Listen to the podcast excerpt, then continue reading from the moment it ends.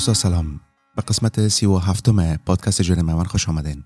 برنامه ویژه دارم که می‌خوایم خدمتتان پیشکش کنم. البته این برنامه با برنامه های قبلی کم متفاوت تر است. این اولین برنامه است که مهمان در برنامه داریم.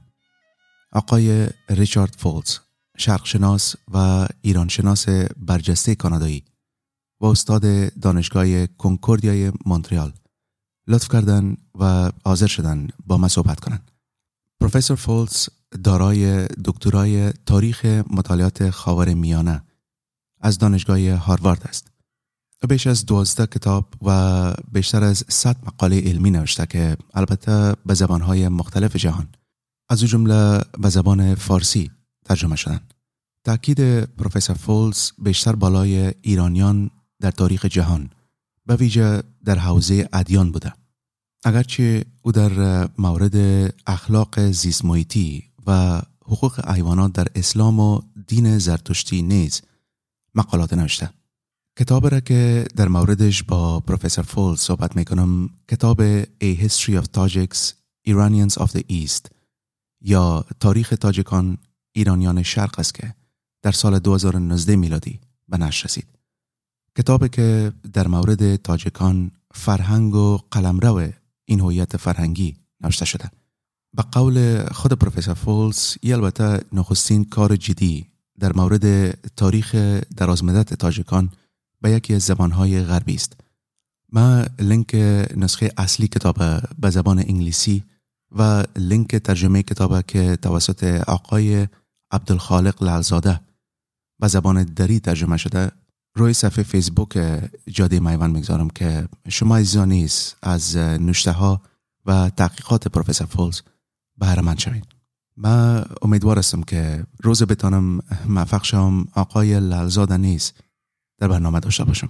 من باید یادآور شم که پروفسور فولز فارسی بلد است و بسیارم روان فارسی صحبت می‌کنه. اما ما چون کتاب که قرار است در موردش صحبت کنیم به زبان انگلیسی مطالعه کرده بودم. مناسب دانستم به زبان انگلیسی با ایشان صحبت کنم. ممکن است پیشتان سوال خلق شده باشه که چرا باید اولین مهمان برنامه یک ایرانی شناس می بود؟ و مضمون ما چرا باید تاریخ هایت تاجکان می بود؟ ما البته در این مورد در آغاز صحبتم با آقای فولز اشاره کردیم. به نظر ما شرایط و اوضاع کنونی کشور افغانستان تاریخ پیچیدهش و حالت بحرانی و افراطی و قطبی شدن موضوع هویت و هویت سازی و قومگرایی ایجاب می‌کنه تا بیشتر گفتمان علمی داشته باشیم نسبت به گفتگوها و بحث های بیسمره که همه ما را از یکدیگر دلسرد و بیگانه می سازد. ممکن است با درک بیشتر از تاریخ و ریشه های فرهنگی ما بتانیم همدیگر حداقل تحمل کنیم و برای حل مشکلات ما بتانیم دور هم جمع شویم. بازی های میلیگرایی قومیتی ما را به جای نمیرسانه. بازی ملیت پرستی بازی نو نیست. قبلا هم بازی شده و همه می‌دانیم که این نوع بازی هیچ برنده نداره. جزی که همه ما دستجمی شکست بخوریم. اگر پشتونیزم غلط است و باید نقد شود تاجیکیزم چطور می‌تونه درست باشه؟ پاسخ مناسب به شوونیزم پشتون طالب افرادگرایی تاجیک و یا هزاران نیست و به نظر من هرگزم نباید باشه.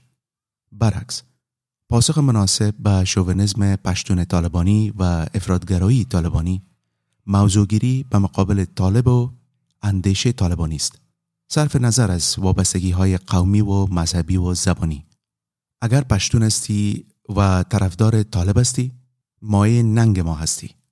اگر تاجک، هزاره، ازبک، بلوچ و یا از هر قوم دیگه هستی و از سیاست های طالب ها حمایت می‌کنی باید از خودت خجالت بکشی.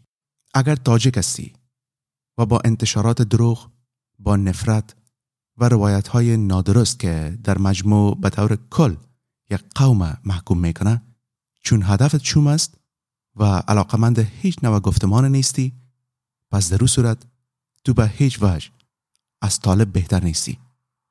سیاست های غلط هویتی و قومیتی تشکیل گروه های قومی انصاری و تفرق انگیز تشکیلات گروه های فرهنگی، سیاسی، اجتماعی که هدف اصلیشان عشق و محبت و مهربانی و عضوشان نه بلکه نفرت به گروه مقابل است به نظر من رای حل اساسی بحران کنونی نیست. اگر خواهان فدرالیزم هستیم ضرور نیست.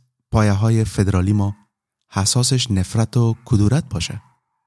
اگر جدایی می خواهیم نباید زیربنای جدایی ما خصومت و دشمنی باشه. هر سیستم و یا ارتباطی که بر اساس خشم به وجود آمده باشه به مرور زمان شکست می‌خوره.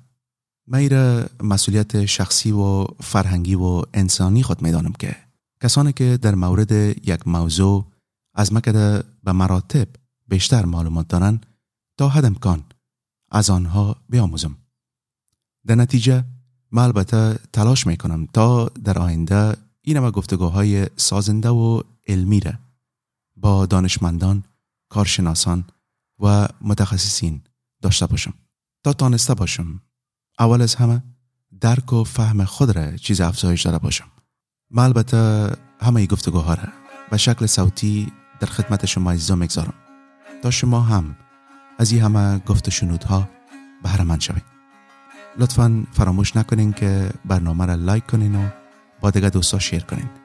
خب و حالا ای شما و ای هم پروفسور ریچارد فولز.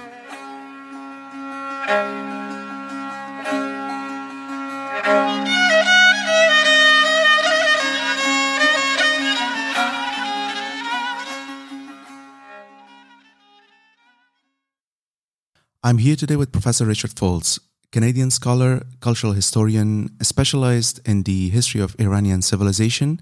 He is a professor at the Concordia University in Montreal, Canada. He holds a PhD in Middle Eastern history from Harvard University. He has taught at various universities across the world. He is the author of many, many books and hundreds of scientific articles, and his work has appeared in over a dozen languages, including Farsi. Professor Foltz, thank you very much for joining me. Thank you for inviting me. I actually came across your work when I was doing a little bit of research online to see if I can find um, anything related to the history of the Tajiks. And I'm currently working on a series of podcasts on the history of the different ethnic groups of Afghanistan. I wanted to kind of start with the Tajiks.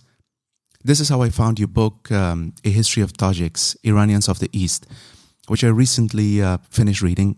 Now, it Have to say it's a, it's a fascinating book.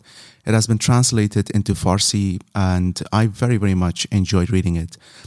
And there, um, you cover a lot of ground. It um, it really helped me to get the um, the overall picture of not only the history of the Tajiks as a distinct ethnic group, but it also helped me understand the current makeup of uh, of Central Asia as a whole a lot better. So, thank you for writing this book. Well, I'm glad you enjoyed it. Now, I'm not sure if you're following any of the recent events in Afghanistan, but there is um, certainly a lot happening on all fronts, especially after the Taliban takeover almost a year ago now.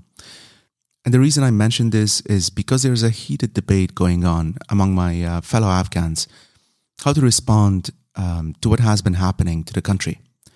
A lot of it uh, is also kind of related to ethnicity. I see that especially ethnic Tajiks of the country or rather the intellectual elite of this ethnic group, as pushing for some sort of Tajik ethnic awareness and a kind of nostalgic and romantic, um, maybe even a little bit of um, Tajik chauvinism or patriotism. Now, this might be a reaction or um, overreaction to Taliban policies that are affecting a lot of the minorities, including the Tajiks. And this type of, you know, overreaction um, or exaggeration is not that unusual, and this was kind of expected. However, um, my sense is that unfortunately, often false narratives are spread for political reasons. Now, history gets distorted by all sides of the debate, and no one really knows, you know, how to distinguish facts from fiction anymore. Now, I sense a revival of ethnic tensions and even hatred and suspicion, which has, you know, caused extreme polarization, lots of online and offline discussions. People are, you know, being asked about their ethnicity and ethnic affiliations and their support for specific ethnic group. Now, my sense is that ethnicity is being politicized and even weaponized as we speak.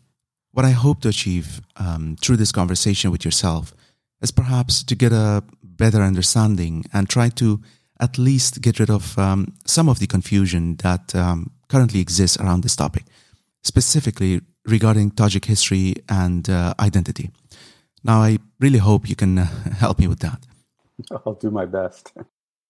We have, I guess, a lot of ground to cover here. I mean, 5,000 years of history to be precise. So, um, but I would like to start by asking you um, if you could perhaps, you know, tell us um, about the about the missed opportunities for you to kind of visit Afghanistan. Uh, you talk about this at the very end of the book, and uh, my understanding is that you have never really been to Afghanistan. Well, you know, you have visited uh, Central Asia many times before. Um, uh, you also kind of mentioned in the book, you know, that uh, as a historian, you know, one is kind of required to to go to the places, uh, you know, where we actually write about these places. So, and I believe you have been to Tajikistan, you know, you have been to Uzbekistan and, and perhaps also to the other uh, kind of former Soviet republics, but not to Afghanistan. So, you know, where I believe we have, you know, almost 35% or even more of the people are kind of, uh, you know, from Tajik origins. So I was wondering, you know, can you perhaps, you know, explain what happened and, and why you never kind of managed to, to visit Afghanistan? Well, it's one of my uh, great life frustrations as um, a historian of Iranian civilizations, never to have physically spent time in one of the most important uh, regions historically of, um, of, of, of, this civilization. The first missed opportunity I had was back in 1978. Um, I was a young, young student uh, hitchhiking from Paris to the south of France, and I got picked up uh, by a couple of French hippies in a Citroën deux chevaux. And they said, Where are you going? I said, I'm going to the south of France. And they, they said, We're going to Afghanistan. You want to come? And uh, at that time, Afghanistan was kind of off my radar, and I said, "No, I'll I'll I'll, I'll just get off in uh, in, in, in Nice, thanks." and uh, I've you know I've regretted it ever since because, of course, a few months later, the Soviet tanks rolled in, and you know uh, it's been very difficult uh, to, to, to, to visit Afghanistan ever since then. Um, uh, I've I've kind of looked at Afghanistan from every side. I've I've been to Iran many times. I've been to Pakistan several times. Uh, once uh, uh, in about 1988, I think, when the you know, uh, you know war was in full swing. I was staying in Peshawar and some uh, uh, a Pushtun guy, you know, put me on the back of his motorbike, and we drove up to the border, you know. So, but you know, couldn't couldn't couldn't cross it, and you know, there were there were signs all over the Grand Trunk Road, you know, from the Pakistan government saying if you leave this road, the Pakistan government will not pay to retrieve your dead body. so, you know, um, and uh, I uh, more recently, uh, during several trips to Tajikistan. I um, uh, uh, I was uh, um, traveling to I was traveling to the, the the Badakhshan region in the Pamirs, and and I actually have traveled the border between Tajikistan and Afghanistan from one end to the other three times. Um, uh, uh, that is to say, all the way from you know the border of Uzbekistan and on the you know Amu Darya river all the way to the border of China. uh, and so I have seen Afghanistan. I have seen more of Afghanistan than a lot of countries that I've actually set foot in. And, you know, I mean, at, in places, the, the Panj River is so narrow, you could kind of hop across. And, and, and, uh, you know, I've, you know, uh, you know, waved at villagers and, you know, shouted at little kids playing football on the Afghan side and watched women hang up their laundry and, you know, you know, uh, you know, men gather their sheep and so forth. Um, but I've never actually set foot in Afghanistan, and this was a great frustration for me because uh, I'm not one of those scholars who believes that you know, in, in, making a career out of information that I've gotten from books. Uh, it's always been very important to me to physically. Uh, and personally experience uh, the life of the cultures that I'm studying. Um, and in that sense, I guess I'm kind of a uh, an untrained closet ethnographer, um, um, you know, more than a historian, but I, I, really value this kind of direct experience a lot, and I've had it in most of the places that I've studied, uh, I've spent uh, considerable time on the ground, uh, living with people, and, uh, and and that's never been possible in Afghanistan. And I wrote about that a lot in the book. Uh, and to my uh, surprise uh, and, and, flattered pleasure, um, uh, uh Association of, uh, of, of uh, Afghan Tajiks in the UK invited me to present the book in 2019, and they made a big ceremony at the School of Oriental and African Studies, and and they, they gave me awards, and and and and, and they you know several hundred people came, and it was just great, and and that's where I met the fellow who ended up translating the book into Dari, uh, which came out in 2020. Uh, I don't think it's available in Afghanistan anymore since uh, since since a year ago, which is unfortunate. Um, uh, it is uh, hopefully going to come out in Iran uh, at some point. Um, I'm sorry. why why would it? Well, as I hear from the publisher, they don't have access to their warehouses anymore. The publishers all fled. Um, and uh, I, mm. I, I, I, don't know. I mean, if somebody is in Afghanistan right now and can tell me, oh, yeah, I saw your book in the bookstore the other day, I'll be thrilled. Um, but I haven't heard any such mm. reports. But for, for, for a year anyway, it, it, you know, it, it was, it got a lot of news coverage in Afghanistan. It was, um, it was uh, uh, reviewed in some, some uh, major media outlets, and uh, I was invited for a one hour uh, television interview on one of the Afghan uh, television channels, uh, and uh, so you know it, it it seemed to be getting appreciated. and I mean, I, am very touched by this because I i have been quite forthcoming that for me the weak point of this book is the fact that I know less about the uh, the reality of Tajiks living in Afghanistan than, than I do in any of the other countries where they live. Even I was able to go to China and the Tajik region of Western China, but I've never been to Afghanistan. Um, so for me, it's a, it's a weak point, and the fact that uh, Tajiks from Afghanistan have been so appreciative of the book has been, you know, very very touching to me. And and at that event, they actually said, "Well, good news, uh, Professor Foltz, we have an invitation here for you to visit Afghanistan, all expenses paid." And you know, that was of course very exciting. Um, but then, you know, it, it, wasn't able to follow up because of you know events that everybody is is aware of. And um, you know, an Afghan journalist friend of mine told me this past summer when I went to Uzbekistan to do some follow up research on Tajiks. He said, now would be a good time for you to visit Afghanistan because it's, you know, it's much safer now.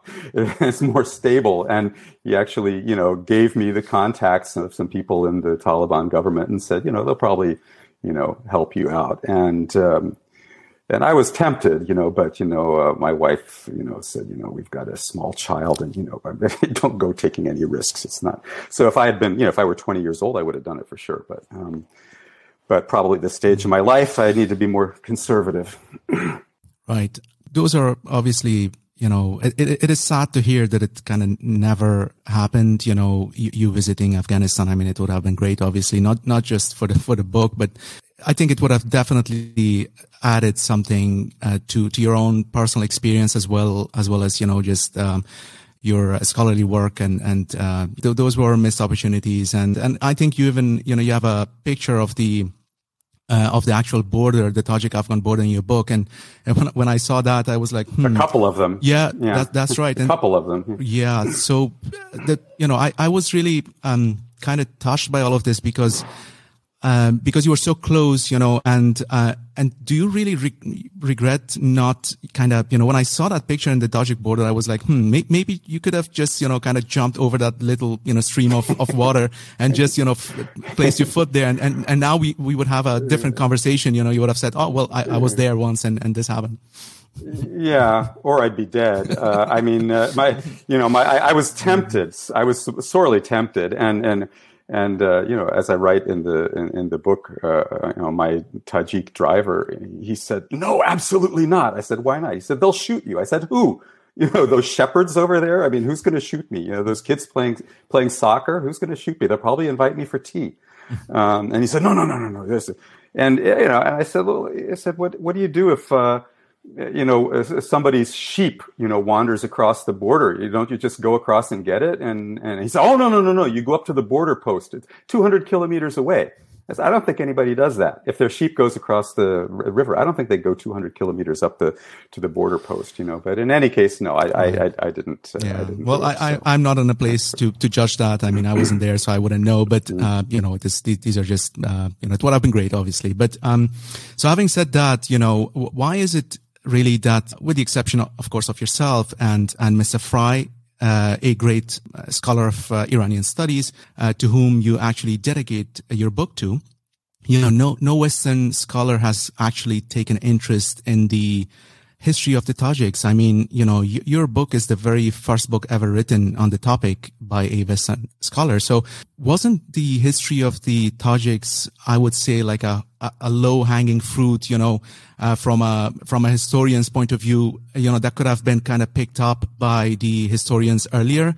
You know, why did it take so long for anyone to actually write about this? Well, it's a good question. Um, uh, Professor Frye said he was going to write such a book. And that was my motivation to eventually do it because he didn't end up doing it. And when I was a graduate student, I was looking forward to reading his book about the history of the Tajiks, and it never, it never appeared. So um, uh, uh, anyway, um, I mean, I described the whole process in the in, in the introduction uh, to the book, but uh, well, I don't know if it's low hanging fruit or not, but I mean, there are so many biases that have become ingrained in the way that area studies have developed in Western academia over the past century or more. And, and, and most of it has to do with colonial era politics, um, because you know the Russians were taking over one part of Central Asia, the British were taking over another part, and the Persians were kind of you know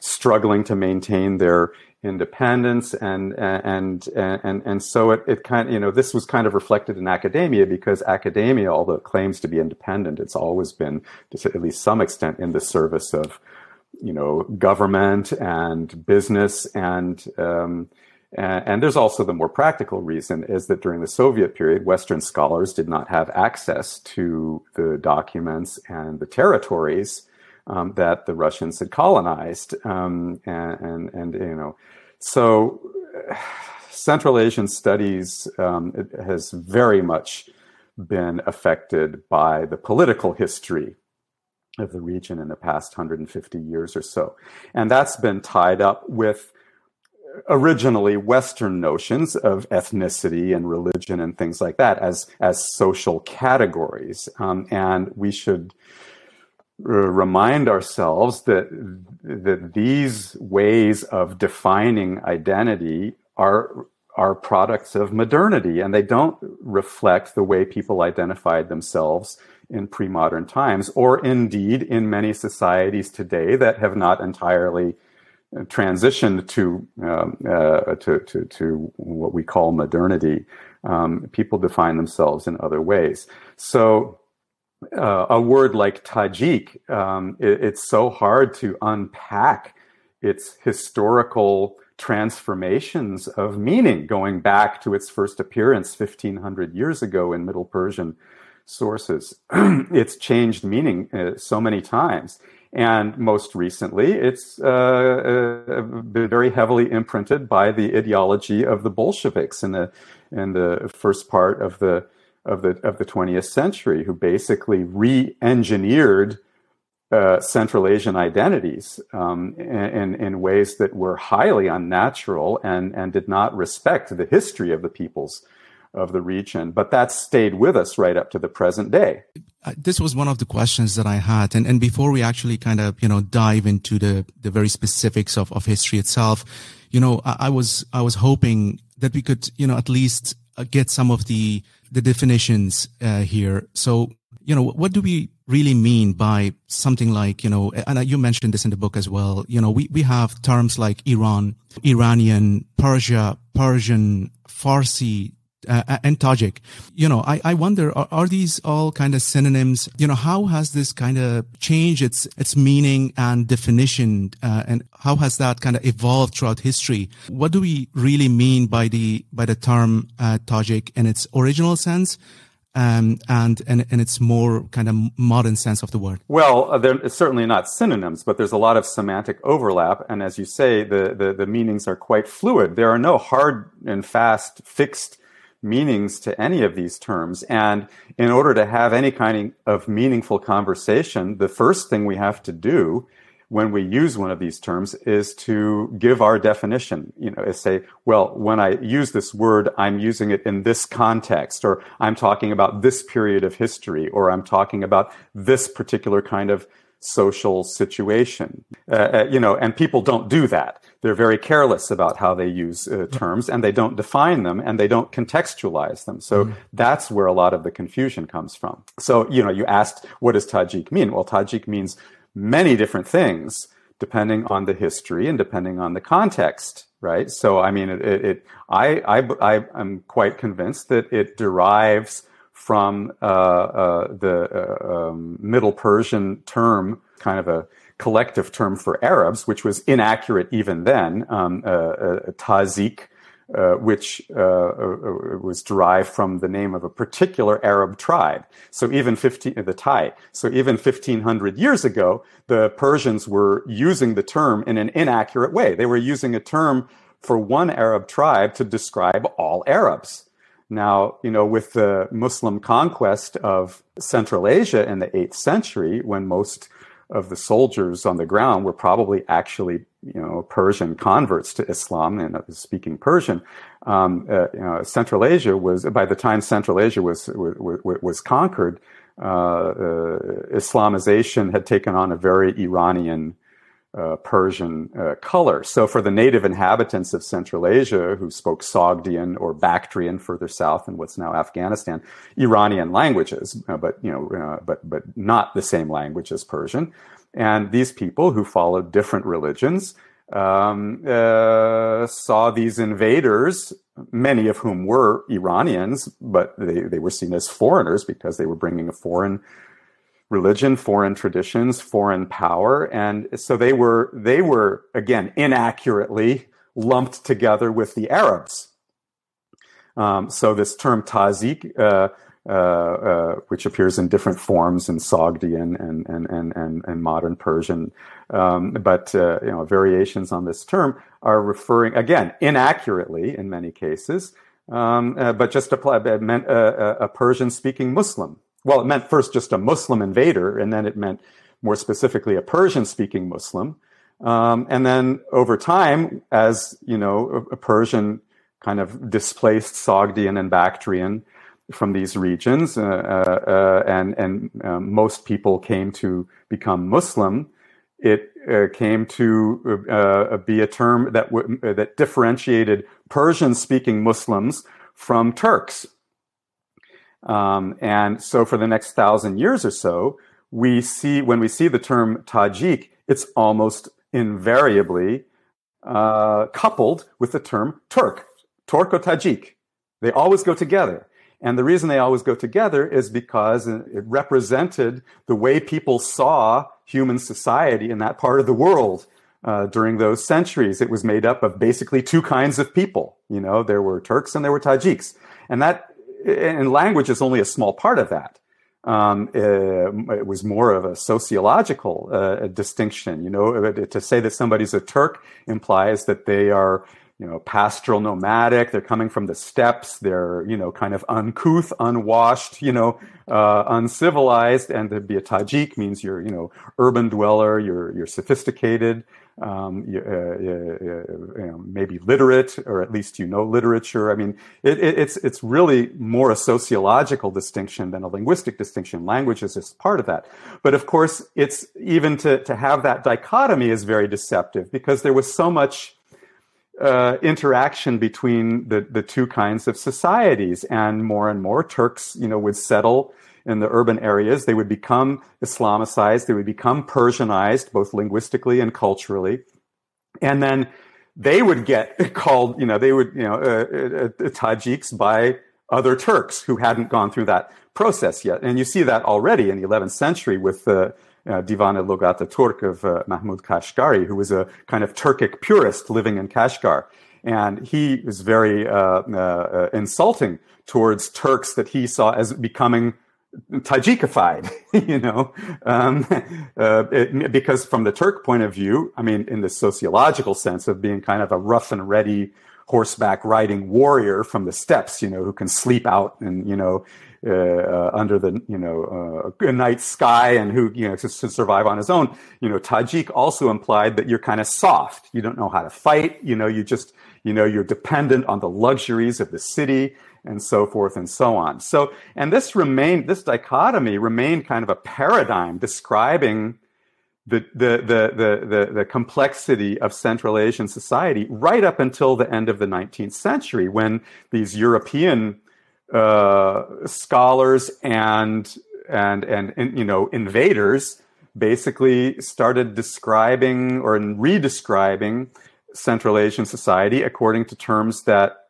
you know, were more convenient uh, to them. And so as a result, by the 1920s, we have this massive transformation in what these identities actually meant. And these have now been internalized so that Central Asians themselves have come to see them, uh, their identities in, in these terms, which were originally imposed on them by outsiders. Right there there's so much in there right so because your book obviously you know the, the title is iranians of the east you also just mentioned, you know, we have the, the linguistic feature of this, and then we have also the sociological meaning, you know, of, of, um, of Tajiks and, and Turks and, and how they have been kind of, you know, used together, uh, as such, you know, historically speaking. I would like to ask you something about, you said earlier about Islam and the role of Islam in, in all of this, because when we say, you know, history of Tajiks, Iranians of the East, uh, as the title goes, sh- shouldn't the title kind of have been, you know, Farsi speaking Muslims of the East? I mean, I'm asking this because, you know, is it, is it enough to be an Iranian to be considered a Tajik? Or, or does an Iranian also need to be a Muslim in order to kind of qualify? Well, first of all, I have to say it really grates on my ears when people uh, use the term Farsi uh, as an English word. It's not an English word. It's a Persian word. Farsi is the Persian word for the Persian language. Um, the English word for Persian is Persian.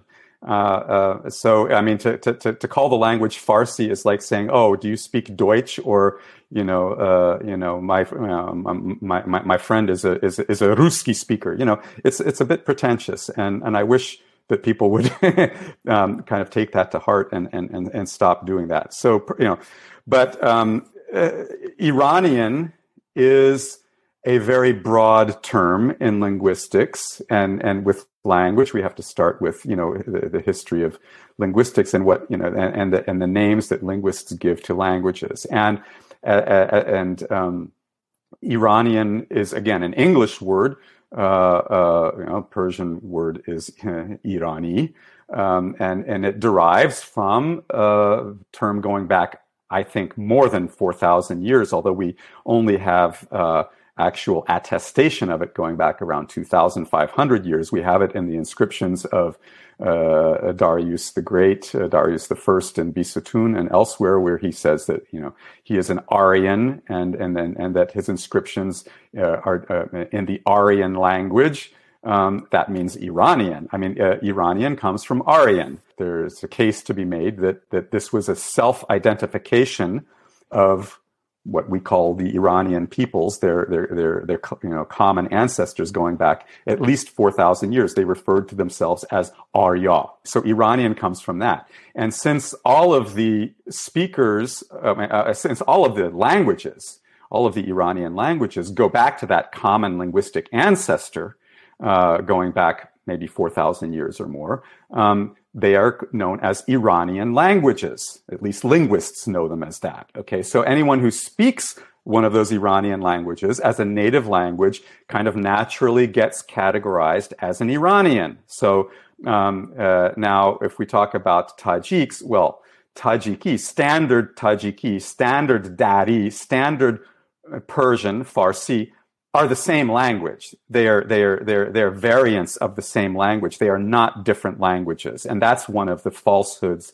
that has been promoted starting with the Bolsheviks uh, uh, in the 1920s, uh, even a little earlier, and, and, and right up to the day, today. They are not separate languages because you know speakers of standard Tajiki and Dari and Farsi can understand each other. And the definition of uh, a separate language is that you know the speakers cannot understand each other. So Spanish and Portuguese are not the same language because when pe- one person's speaking Portuguese, the other speaking Spanish, they don't understand each other. Okay. But for example, Galician, which is spoken in the northwest of Spain, is close enough to Portuguese that it could be considered a dialect of it. So uh, you can say that there are dialects of, uh, of, uh, of Persian, which are spoken in Afghanistan and Tajikistan, but also there's a difference between the standard versions and the versions spoken in various regions. So, for example, if you were in Iran, you can go maybe 100 kilometers out of Tehran and find villages where pe- people are speaking a dialect of Persian that the Tehranis cannot understand. Okay, and it, it's the same anywhere you go, whether you're talking about Dushanbe or whether you're talking about Kabul or whatever. You know, there's a difference between the dialects spoken in villages and the standard language, which is spoken in the major cities and which is promoted in education and the media. Okay, but uh, and, and so so this is a big confusion here. So but these are but but they're all Iranian languages. You know, Pashto is an Iranian language. Um, Baluch is an Iranian language. Uh, uh, so they're all part of the same language family because they all descend from a common linguistic ancestor going back several thousand years. So the Baluch and the Pashtuns are also Iranians from a linguistic point of view. But the problem is that people far too often they conflate language and race. And all you have to do is think about cases like, you know, uh, you know, uh, Latin America, where you have, you know, where the, the, uh, in so many countries, uh, uh, Spanish is the major language, but, you know, the majority of the population are indigenous and they may actually speak another language, you know, Mayan or Quechua or something, you know, uh, as native languages and learn Spanish in school. Uh, to, so to, you know, lump them together with the natives of Spain, um, is, is, is, is, is, you know, it's racially makes no sense right? And it's and and and people you know uh, uh, tend to do the same with with with, with different languages. So of course, um, all of these different Iranian speaking ethnicities in the world today each have their own histories, which involves a lot of mixing and migrating, and uh, uh, there's probably very little uh, uh, DNA in any of them that that would correspond to the DNA of these Aryan speakers of Western Siberia 4,000 years ago. Now, you know, the earliest mentions of the Aryans describe them as being blonde haired and blue eyed. Now, you can find blonde haired, blue eyed people throughout the Iranian world, but they're rare. And what that tells us is that just because you speak an Iranian language doesn't mean that you are heavily descended from the original speakers of that ancestor language, right? You know, that everybody is mixed with, you know, through migrations, they've mixed with new populations and, and, and one language, you know, I mean, in the United States, the, you know, the largest uh, racial group is Germans. So why is English the national language? You know, most people, the majority of people in the United States have Germanic family names. You know, so, you know, the, uh, there's a lot of German migration in the 19th century. Okay. But there's, nobody thinks of the United States as a Germanic country. It's, I think, of, of, as, a, as an Anglo country. So it's the same with Iranians. It's the same with the Iranian peoples. They, wherever Iranian speakers have gone, they have mixed with local populations. And, you know, uh, so this idea of mixing, combining race with, or uh, conflating race with language is a huge mistake and it leads to a lot of unnecessary conflict and false claims. There's so much there because I'm trying to understand, you know, if language has played such a major role in, in that region. I mean, it's not just that region. I mean, it's all over, all over the world. I mean, languages um, uh, have absolutely, you know, everything to do with how people identify themselves, you know, even as an ethnicity, it seems to me, uh, or, or even as a race, but it doesn't uh, necessarily have to be that. You know, when we talk race and things like this and ethnicity, may, maybe there are kind of, you know, biological and even physical and genetic differences, right?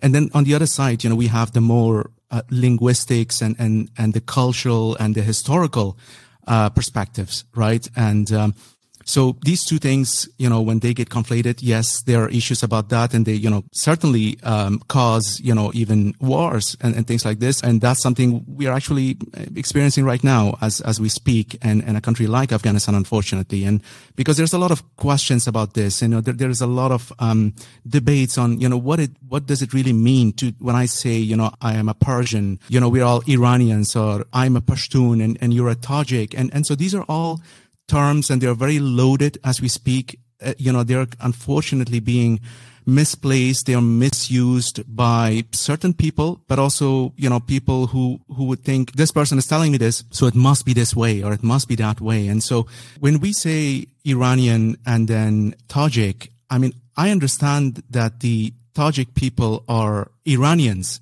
Iranians are not Tajiks per se, right? That, that, that's one, one side of the story.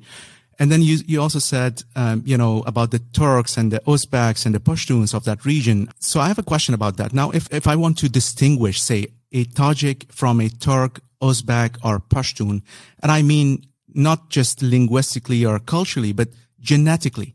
Um, you know, if we suppose we take like a random sample from Central Asia or East Asia, would we be able to kind of distinguish these people or or not? Because you know there has been so much mixing on, mixing going on there with their genetic makeup. Has there been any genetic studies done around this? Do we know? Yes, there have. There have indeed, and and and they've shown extent to which all of these you know racial arguments are completely uh, nonsense. And uh, if you take the Uzbeks and Tajiks, for example, again, these are identities that are were pure constructions by the Soviet ideologues at the beginning of the of the, uh, of, the of, of, the Soviet period, and they did not correspond to the reality on the ground. And the genetic studies have proven that in Uzbekistan and Tajikistan, just to take an example, that um, that there is absolutely no genetic distinction between Uzbeks and Tajiks in these two countries. They're the same people, and and and and you know I, I was just there a, a, a, couple of months ago for a month, and, and and I was talking about these things with colleagues, and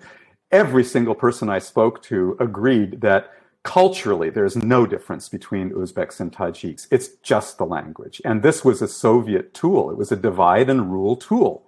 Now, the reality is that prior to the Soviet period, the urban populations of Central Asia were bilingual. People spoke Persian and Turkish, you know, with equal facility.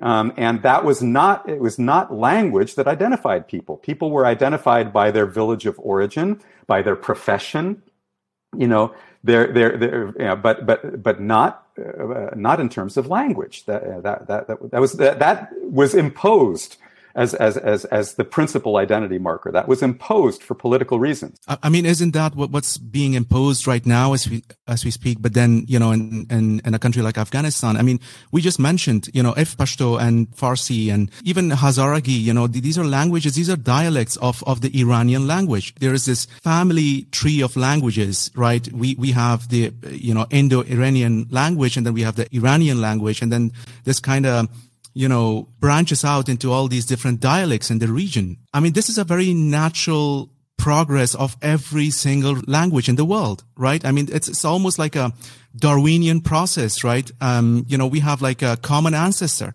So, you know, Pashtuns and Tajiks, as far as I'm aware, and, and, you know, the way I, I understood it uh, just now, you, you explaining it to me, is that, you know, they definitely share a common ancestor the Iranian language. A common linguistic ancestor, right. but that doesn't mean they share a common racial right. ancestor, right. you know? Right. But uh, again, why does that even matter? Hmm. You know, why? Because race, there, there are no pure races anywhere in the world, and especially in Central Asia, which has been a crossroads for thousands of years it's impossible to even conceive that there could be anything like a pure racial mm. identity anywhere in Central Asia. Everybody has got so much DNA from all over the place. And if you ever do one of these DNA studies that you can do, you know, through the mail now, I mean, uh, you, you, you, you will see, you know, we're all mongrels. We're all so mixed. Um, and so, uh, yeah, again, these, these notions of division, they come from other things. They don't come from our blood. They don't come from our language. They come from tribal mentalities, right. uh, local traditions, you know. Mm.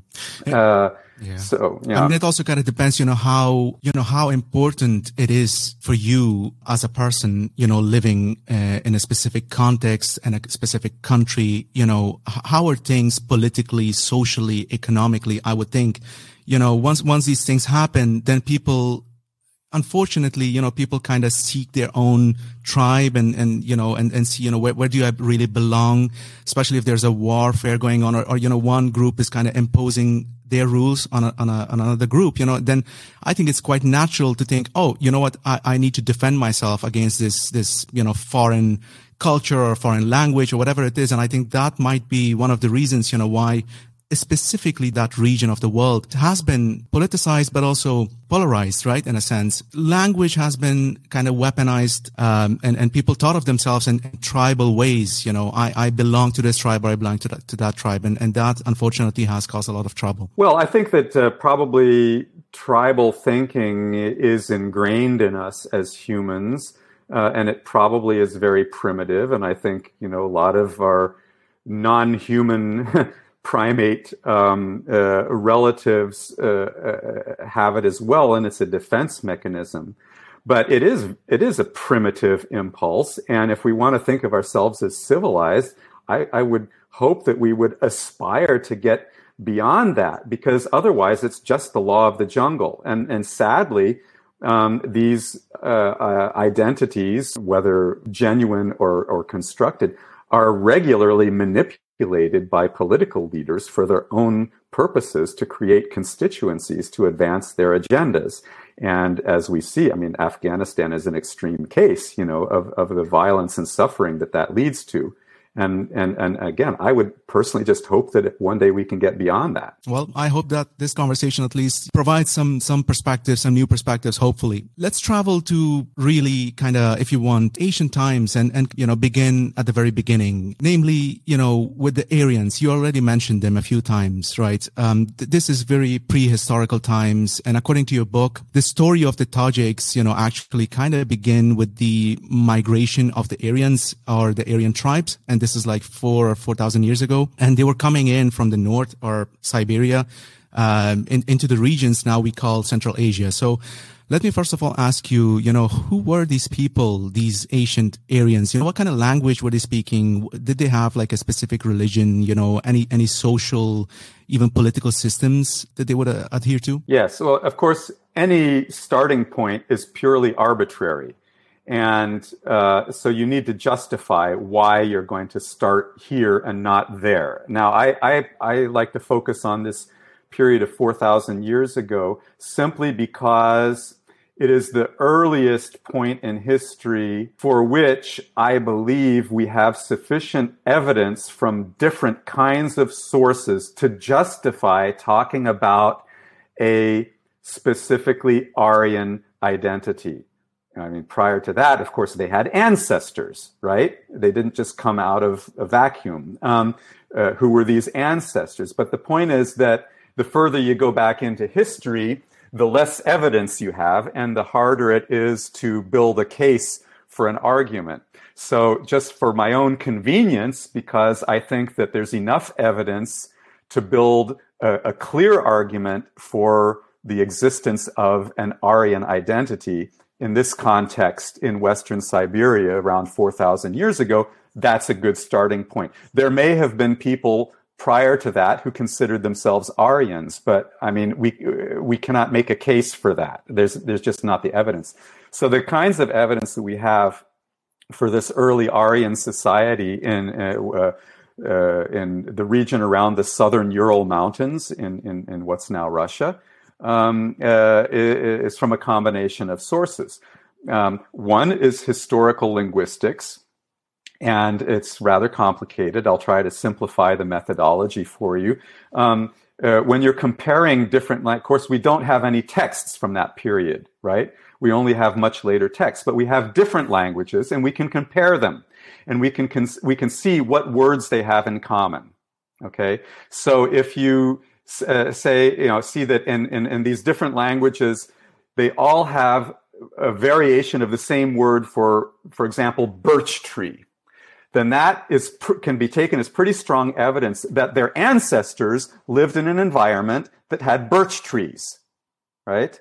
So, um, but if the word for palm tree is different in every one of those languages, that you can guess that they encountered palm trees for the first time after they migrated, right, to new regions. I mean, that's, that's the logic of this methodology. So then you can kind of plot these, what are called isoglosses onto onto actual territories and see, you know, where, well, where, you know, so it had, they had, to, their ancestors had to have lived somewhere that had a lot of birch trees, you know, and you can combine all different vocabulary and create a picture of the environment that they lived in. That's one source of evidence is, is, is, comparative historical linguistics. Another is mythology. You know, you look at the myths of these different people and you sift out the differences and you look at that common core and what kind of society, what kind of world is described and evoked in those myths. Okay. That's another one. Um, you, then you look at archaeology because through material culture, you can trace the development of societies and you can trace their movements because each society develops its own distinctive material culture. So when you see that material culture moving, then that can tell you something also. So you, you combine all these things together and you can start to form a picture of what these prehistoric societies were like and, and, and, and how they moved and developed over time. What do we exactly know about these people? Well, we, what we can guess about these people, because we can't know anything for sure, uh, but, but based on the, the kinds of methodologies and the use of evidence that I just described, we can start to form a, a picture of what we assume these societies uh, were probably like. And a few of the salient characteristics seem to be that they were pastoral nomadic. They were dependent upon their domesticated livestock. Um, but uh, uh but because they lived in very precarious uh, uh, uh ecological conditions, very extreme var- variations between hot, dry summers and absolutely frigid winters, um, they were very much living on the edge, you know, of survival, and that raiding their neighbors was a uh, was an integral and necessary part of their economy. And what that gives us is a culture which places a high value on warrior uh, skills. So you know the, the the the myths are where we see the valorization of the hero who goes out and you know and and and, and raids the enemy and brings back you know cattle and women uh, you know to enrich his own a community. And we see these, you know, kinds of values very positive in, in the myths of these people. Then we can look at the archaeological record and see, well, first of all, that the horse was probably the most highly valued animal. Um, uh, they were very dependent on the horse. They were probably descended from the first humans to domesticate the horse, which occurred uh, in Central Asia probably 5,500 years ago or so. And this gave them a huge advantage over their enemies because if, you know, I mean, if, you know, just imagine any fight between somebody on horseback and somebody standing on the ground, it's an un- unequal fight. The person on the horse has a huge advantage. And another advantage they had was that they had become very, very skilled in metallurgy. And it seems that uh, that each home had its own forge. So individually, they, they, they forged their own weapons, and their weapons were better than the weapons of their enemies. So you can imagine the advantage that they had uh, uh, over over their neighbors. Uh, you know, having you know, being on horseback and having having having superior weapons, swords and bows and arrows and so forth. And it's interesting that a lot of the Aryan peoples come to be known in history as mounted archers. So, for example, the Scythians that appear in the records of the Greeks from you know, 6th century BC onwards, the Scythians are those you know, barbarians to the northeast that come out of the steppes and you can't defeat them because they're, they're too fast and they're too skilled with the bow and arrow and they just, you know, they terrorize you and they, they become a problem for the Greeks and later the Romans for the next half a millennium. Probably Sogdian, the, uh, the term for the ancestors of the Tajiks in uh, Uzbekistan and Tajikistan probably comes from the same root. Um, so these people were, were, were known as mounted archers. That was their most remarkable feature is that they were very skilled on horseback firing bows and arrows, and that made them basically, uh, you know, undefeatable uh, uh, in, in, in battle. They were very patriarchal. We they they had a very highly stratified society divided into uh, uh, uh, classes um, with priests at the top of the who, priests who acted as tribal chiefs who were responsible for kind of the, the, the religious ceremonies. And then below that, you had a larger category of the warriors, who were the, you know, these very highly esteemed uh, members of the society who you know, would go out on raids. And then you have the much larger sort of, you know, uh, uh, base of the triangle, which was the what we could call producers. So depending on the particular ecological context and you know whatever time and place. That would be people who were responsible for pasturing the livestock, or you know, as the transition to urban uh, lifestyles uh, took place, or you know, agricultural. They'd be people that are you know producing agriculture, or or eventually you know in industry and so forth. So that third category, and then the fourth category below that would be foreigners captured in battle and enslaved. And this becomes the basis of the caste system, which we see existing in India right up to the present day. But in fact, all Indo-European societies show echoes of it on, on some level or another. Right. So I actually have a bunch of questions about all of this. First of all, these nomadic warriors raiding, you know, they were great mountain archers and they're patriarchal and they have a caste system and all of this. And if I understand correctly, they, they were basically migrating from the north to the south because of some sort of a climate change back in those days. So that is the most popular guess. Again, we don't know for sure, but it makes sense. And actually, people have studied the the the, the you know, cli- you know, historical climatologists have studied the climate of 4,000 years ago and said yes, uh, things got really, really bad around then in, in, in, this part of the world. And that would have been a major incentive for people to, to move and try and find somewhere more livable. Right. And, and so, so we, we are going through a climate change ourselves right now, uh, in our own lifetimes. But this, this was a different kind of, I, w- I would think it was a, you know, it wasn't a climate change caused by human beings, at least. Um, so, mm. so that's the ma- major difference here. But, um, well, the one we're entering is, is, is going to be a lot worse and there's going to be a lot more migration. Who were the original or kind of ethnic people of Central Asia before the arrival of the Aryans, you know, these nomadic tribes. Do we know anything about that? Yeah, uh, we, well, first of all, it wasn't one people. There were many different peoples that living in different parts of Central Asia. But probably the most significant pre-Aryan peoples for, for understanding Tajik history are the peoples that lived in the basin of the of what the Greeks called the Oxus River, what we call today the Amu Darya, so, you know, Uzbekistan, Turkmenistan, uh, Tajikistan, Afghanistan, all this, this, uh, that's all the drainage basin of, you know, of the Amu Darya. So this region, the Oxus region, um, uh, uh, had a very highly developed civilization going back, you know, before this time, a, a highly developed urban urban and agricultural civilization. So a settled society that was very, very different um, anthropologically from that of the Aryans who were nomadic uh, um, uh, pastoralists from from from the north. So in, in fact, you couldn't really imagine two more opposite kinds of societies. Now we don't know what language the, the, these Oxus peoples spoke because essentially no written records. There are a few. There are a few things that seem to be written documents, but nobody has figured out what they say. Um, there are different theories because in the material culture, we see that there was a kind of cultural triangle uh, between uh, the Oxus region, uh, Sumeria in southern Mesopotamia, and the Indus Valley in what's now Pakistan. That these were these all had highly advanced civilizations at that time, and the Oxus civilization appears to have been in close interaction with the other two. We don't know if there was, you know, any linguistic commonality, if they had some common ancestry. You know, we still haven't deciphered the, the, the language of the Indus Valley civilization. Again, we have documents, but they haven't been deciphered.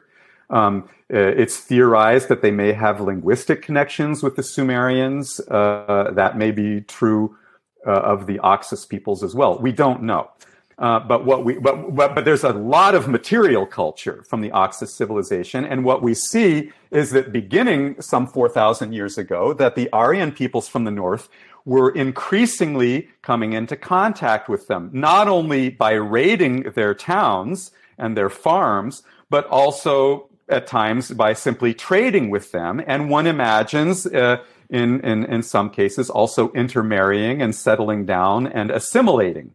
And this, this process goes on for the next couple thousand years and results in the civilization of the Sogdians, who are the, you know, ancestors of the Uzbeks and the Tajiks. You just mentioned something very interesting about the caste system and, you know, how this was kind of brought by the Aryans into the southern regions and then eventually, you know, going into India and kind of being imposed there.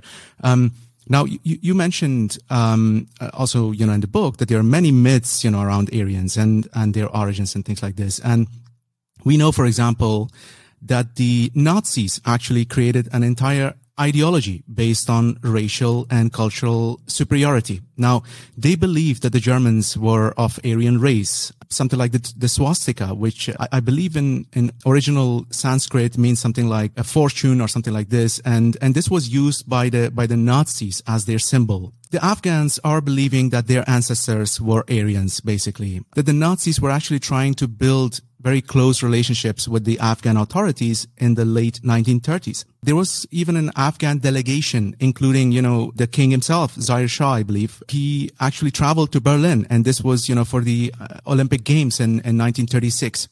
Uh, where they, you know, even personally met with Hitler and in fact, you know, even gave the Nazi salute. In addition to that, there were around, I think, 300 or so Nazi agents actually stationed in Kabul at that time. Um, I didn't know about all of this, but this was kind of shocking. And, and, uh, to me, when I, when I found out, I had no idea.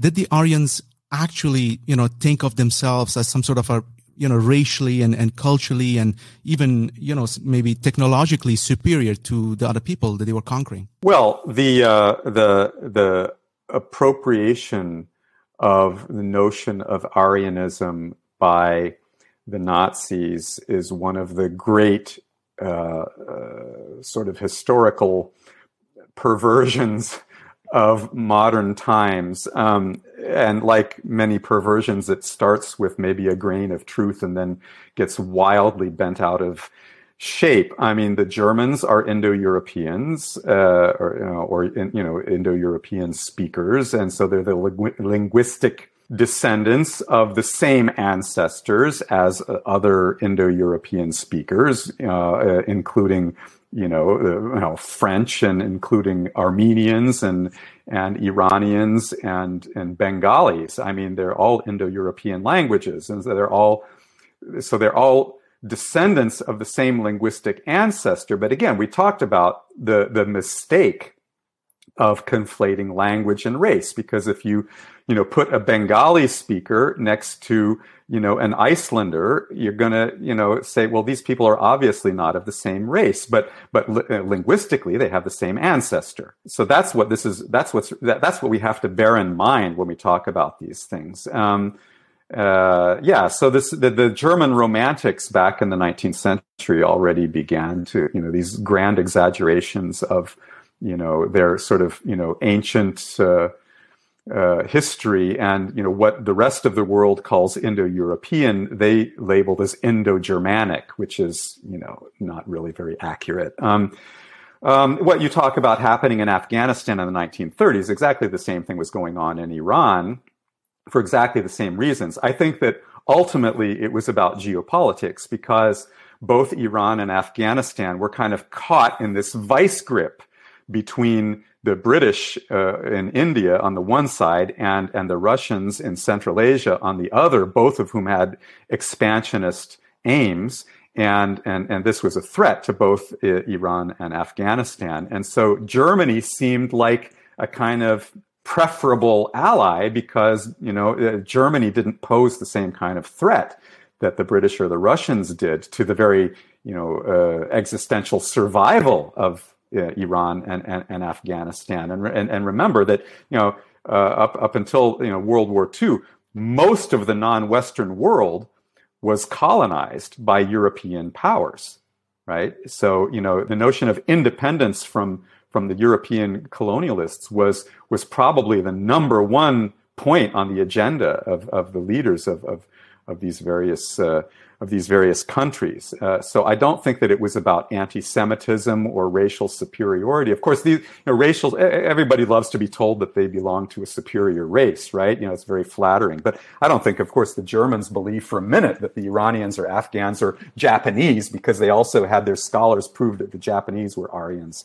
Um, that's all nonsense. You know, it was a convenient and useful fiction that could be used to get people mobilized, you know, and you know, uh, uh, but you know, you know, based on distortions. Yes, exactly, distortions. So, uh, you know, I was thinking, obviously, in history, I mean, uh, there are episodes like this where allies are being formed, not specifically because they love each other, but because, you know, the enemy of your enemy is your friend kind of situation, right? And I, this, this could have been the, the case with, with Afghans and, and the Germans. Nevertheless, I also know that they officially, you know, the Afghan authorities back then in the 1930s, they, they were supposed to be neutral, right? And that's what they were telling the people. I mean, if it, if you want to talk about Aryan identity, Afghans, people in Afghanistan, uh, except for the, the, the, the, Turkic speakers, you know, uh, uh the Uzbeks and the Turkmen and such, but the you know, majority of Afghans are Aryan speakers and Germans aren't, you know, although the uh, Iranian and Germanic languages do have a common Indo European ancestor, but, you know, uh, uh, Iranian speakers are closer to, to the Aryan version than the than the Germans are. Um, uh, uh but uh, but but I mean, racially, that, that's completely meaningless. You know, I mean, the the the Pashtuns have legends that they're descended from the lost tribes of Israel, and actually, it's not implausible because uh, uh, we know that uh, when the Assyrians overran the kingdom of Israel in 722 BCE,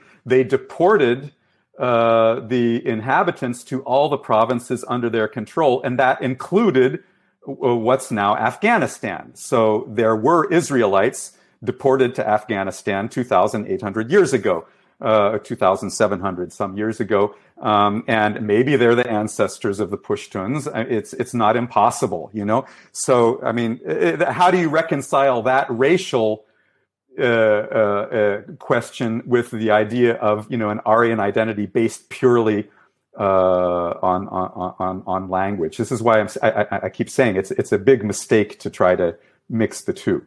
No, I fully agree with that. So, all right. So let's, let's move on a little. We, we mentioned Aryans and then my understanding is that, you know, while, while the Aryans were, you know, moving into these areas of Central Asia, you know, you had the original inhabitants there as well. And they were kind of mixing and, and forging or shaping, you know, new identities and new languages were being born. And, and I believe, you know, one of the people there, which you mentioned also in the book, are the Sogdians. How much do you actually know about the Sogdians and what, what are their relationships with the Silk Road? Because you, you mentioned this a lot in the book as well. So may, maybe you can talk a little bit about that. Well, uh, as I started to say a while ago, the Sogdians are the result by and large, of the encounter between two very different societies the pastoral nomadic society of the um, uh, Aryans from Western Siberia and the settled agricultural and urban society of the Oxus civilization uh, uh, in uh, in what's now you know Uzbekistan, Turkmenistan. Uh, uh, and northern Afghanistan. Avesta and the Rig Veda are the oldest um, surviving examples of what we could call a literary production of the Aryan peoples. Again, going back more than 3,000 years, uh, maybe 3,500 years. So that predates the emergence of the Sogdians as a distinct people. That is to say, we, again, the, the first mention of the Sogdians as such is from 2,500 years ago. And, and the, the Avesta and the um, uh, Rig Veda both probably date to as, as much as a thousand years before that. So while the Avesta and the Rig Veda um, are both products of Aryan peoples. They uh, represent a stage at which you know one group had divided from another group, so that you know. Um, uh, the, uh, but uh, and and the Rig Veda was not actually written down until around the seventh century, eighth century BCE in India, and the Avesta was not written down until around, uh, well, probably the fifth century of the Common Era uh, uh, in uh, in Iran, in, in, in Persia, in, in, southwestern southwestern Iran. But that when I say written down, that's merely a stage in its in their development because these were originally oral traditions, which were composed by priests and then transmitted orally from one generation to the next over hundreds of years, uh, ultimately thousands of years. Um, such that you know, uh, by a certain point, even the priests who were the custodians of this literature did not really understand the content uh, uh, be, because these were ancient dead languages. Isn't that always kind of the case? I mean, you see this a lot, right? With, with religions, just generally, uh, the world's religions, you know, it's not like they're written down immediately, you know. It's, yeah, it's true of the Hebrew Bible as well. It's true of the Hebrew Bible. I mean, the Hebrew Bible was an oral tradition originally that got written down uh, much later. Uh, the earliest written versions go back around to that same time as the Rig Veda, around the uh, 7th century, 8th century BCE. And even by then, uh, the Hebrew of those texts was so archaic that it's clear that you know the, the, the, the you know the, the, the, priests who were the custodians of it didn't really understand it that much. And if you and if you read the most authoritative English translation of the Hebrew Bible today, which is done by the Jewish Publication Society in Philadelphia, every page is full of footnotes saying meaning uncertain, right? Meaning uncertain. So yes, you're absolutely right. This is true of all these religious texts. It's true of the Mahayana texts of the Buddhist tradition. You know, they claim to, to date to at least 500 years earlier than the oldest written traditions. You know, the oldest written Avesta that we have today is from the 13th century of the Common Era, you know, 700 years ago. That's very recent for a text that probably goes back more than 2,000 years before that. So, what happened to the text during those 2,000 years, you know? And can we really claim to understand what was in the minds of its composers 3,500 years ago? That's very problematic. Well, that's problematic. And what's also problematic is if you are dealing with a specific religion where it's claimed uh, I mean, it's not claimed, as far as I'm aware, by by the Christians or the Jews. You know that their books are kind of direct words of God. You know, coming to a specific people or person. I mean, people have now accepted, I believe, that you know these things were written down by you know people living in, in specific times, uh, historically speaking, and you know they were influenced, you know, by by the ideas and ideologies of their times, and they were writing these things down once you start to believe that this, um, you know, your, your book is a direct word of God without any human interference, you know, uh, you know, then, then you have to kind of, you know, you, are dealing with another problem, I would think. So next we, um, a couple of things actually happening with, with the Sogdians. So first of all, you know, we get Cyrus the Great. He builds this enormous empire, Achaemenian empire, my question is, you know, maybe you can tell us a little bit uh, what this really meant for the Sogdians themselves, the armies of Cyrus the Great, um, going into these regions, engulfing it, and uh, kind of making it part of his own empire. How did this actually affect the Sogdians and um, and the Persians just generally, and what happened to their culture and language and things like this? Well, first of all, Cyrus did not manage to conquer the land of the Sogdians. In fact, he was killed there mm. by the army of uh, uh Saka queen Tahmirish, or Tomiris as she's known in Greek, um, who is now considered a, a, national hero by the Tajiks, by the Kazakhs, and also by the Ossets in the Caucasus, because her tribe was the Masageta, who um, uh, I believe were the you know, direct ancestors of today's uh, Ossets. So it's really a very complicated story. Uh, the Sogdians are mentioned later, uh, several decades after Cyrus. They're mentioned for the first time in the inscriptions of, of Darius. Um, but they're not, they don't really emerge into history as a consequential as consequential actors in Central Asian history until you know five six hundred years later. So um, I wouldn't really mm. make that uh, connection uh, okay. between the Sogdians and the and the foundation of the Achaemenid Empire. We're talking about different periods of history. Um, I read somewhere that uh, the famous Greek philosopher Pythagoras either met or kind of was deeply influenced by the teachings of Zarathustra. And first of all, is, is this true? And second, since we know that, uh, you know, Pythagoras was a strict vegetarian, was Zarathustra himself also a vegetarian? How was this kind of eventually affected the Indians, you know, who basically also adopted vegetarianism? Was this all true, you know, uh, Zarathustra himself, uh, who, you know, basically influenced all these people and, and uh, thinking? Well, these are things, uh, it's impossible to, to, to, to, to know any, any of these things uh, with any, with any certainty. Uh, some of the best Avestan scholars in the world today doubt that such a person as uh, Zoroaster ever even existed. Um, he's not mentioned in any Achaemenid sources, uh, uh, but he's mentioned in Greek sources that are contemporaneous with him, which is really weird. Why would the Greeks talk about this Persian teacher, founder of a religion, when the Persians don't? That's really weird. Um, uh, but what does seem apparent is that uh, we cannot assume uh, uh, connections between this figure that appears in the oldest Greek texts about a, a, a Persian sage named Zoroaster. Uh, and and and and uh, the the religion that we come to know later in Sasanian times, more than a thousand years later, as Zoroastrianism.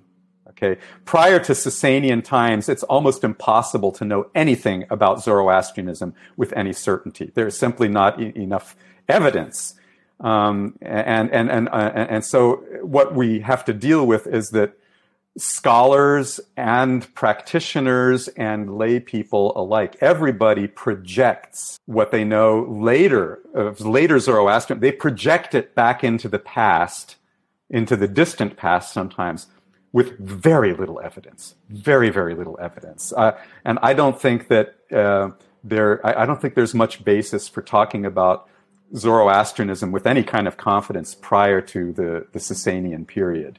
Um, so yes, it's very interesting that, that you know, what these, you know, what the Greeks uh, thought about this Persian, Persian sage. There's a good book by uh, Albert de Jong uh, on this subject, just looking at the, you know, the, the Greek and Roman texts about uh, uh, about Zoroaster and who he was. Um, but that we shouldn't make assumptions that, that, that they're describing you know uh, the the same person or the same ideas as what we find in the later tradition of the Sasanians in Iran. What I wanted to do, uh, you know, discuss with you next is Alexander the Great. The Afghans call him Sikandar Makduni. He defeats Cyrus the Great and kind of build his his own empire. Now he brings the you know the kind of Hellenistic culture with him to the region of Central Asia. He is quite ruthless, but he's also, you know, he's trying to kind of build some sort of a bridge, you know, between the peoples that he's kind of conquering. And uh, in your book, you also mention a very interesting name.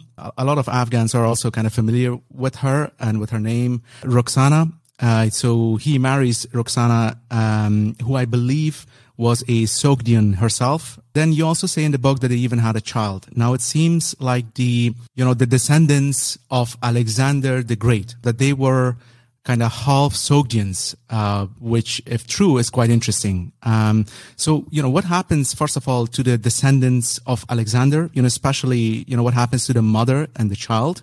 And, and second, you know, are the modern ethnic Tajiks actually descendants of Alexander the Great. This would be quite a sensational news, I, I believe. Yes, sensational. But, uh, well, I mean, again, uh, we don't have documentation uh, that would allow us to make uh, absolute categorical statements about these things. But um, what is absolutely certain is that many, many Greek soldiers were stationed uh, in Central Asia. Alexander founded garrisons all over the place, and his successors, the Seleucids, maintained these garrisons for the next 200 years.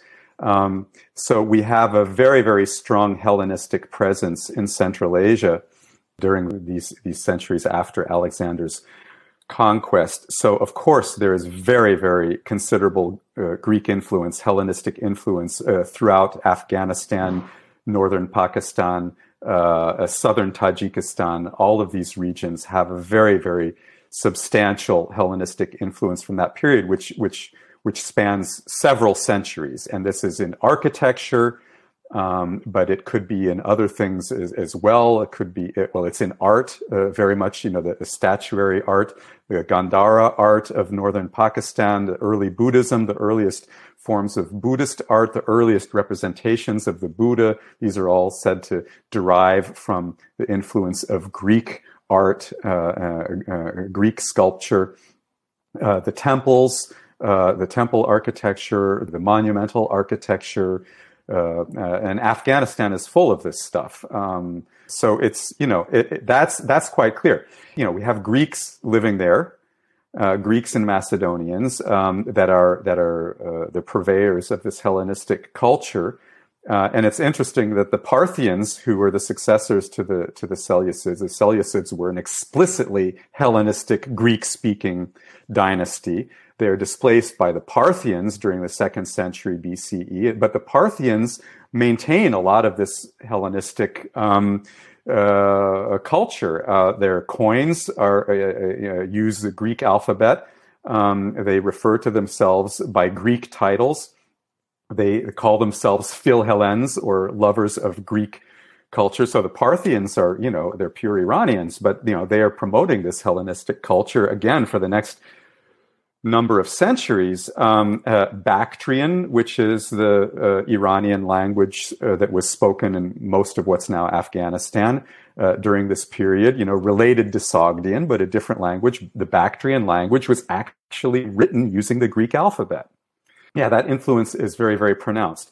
Now, so if you want to talk about uh, on the human level, of course, these Greek soldiers were uh, starting families with local women you know what and, and alexander set the example you know he, he married a sogdian woman and, and as did many of his generals. Uh, there are many many cases of people we know uh, members of alexander's army and the later seleucids. So they you know these these men all married local women. And so their children were you know half local half iranian and their their children were three quarters iranian and so on and so forth. So we get this assimilation of these Greek colonizers into the Iranian culture.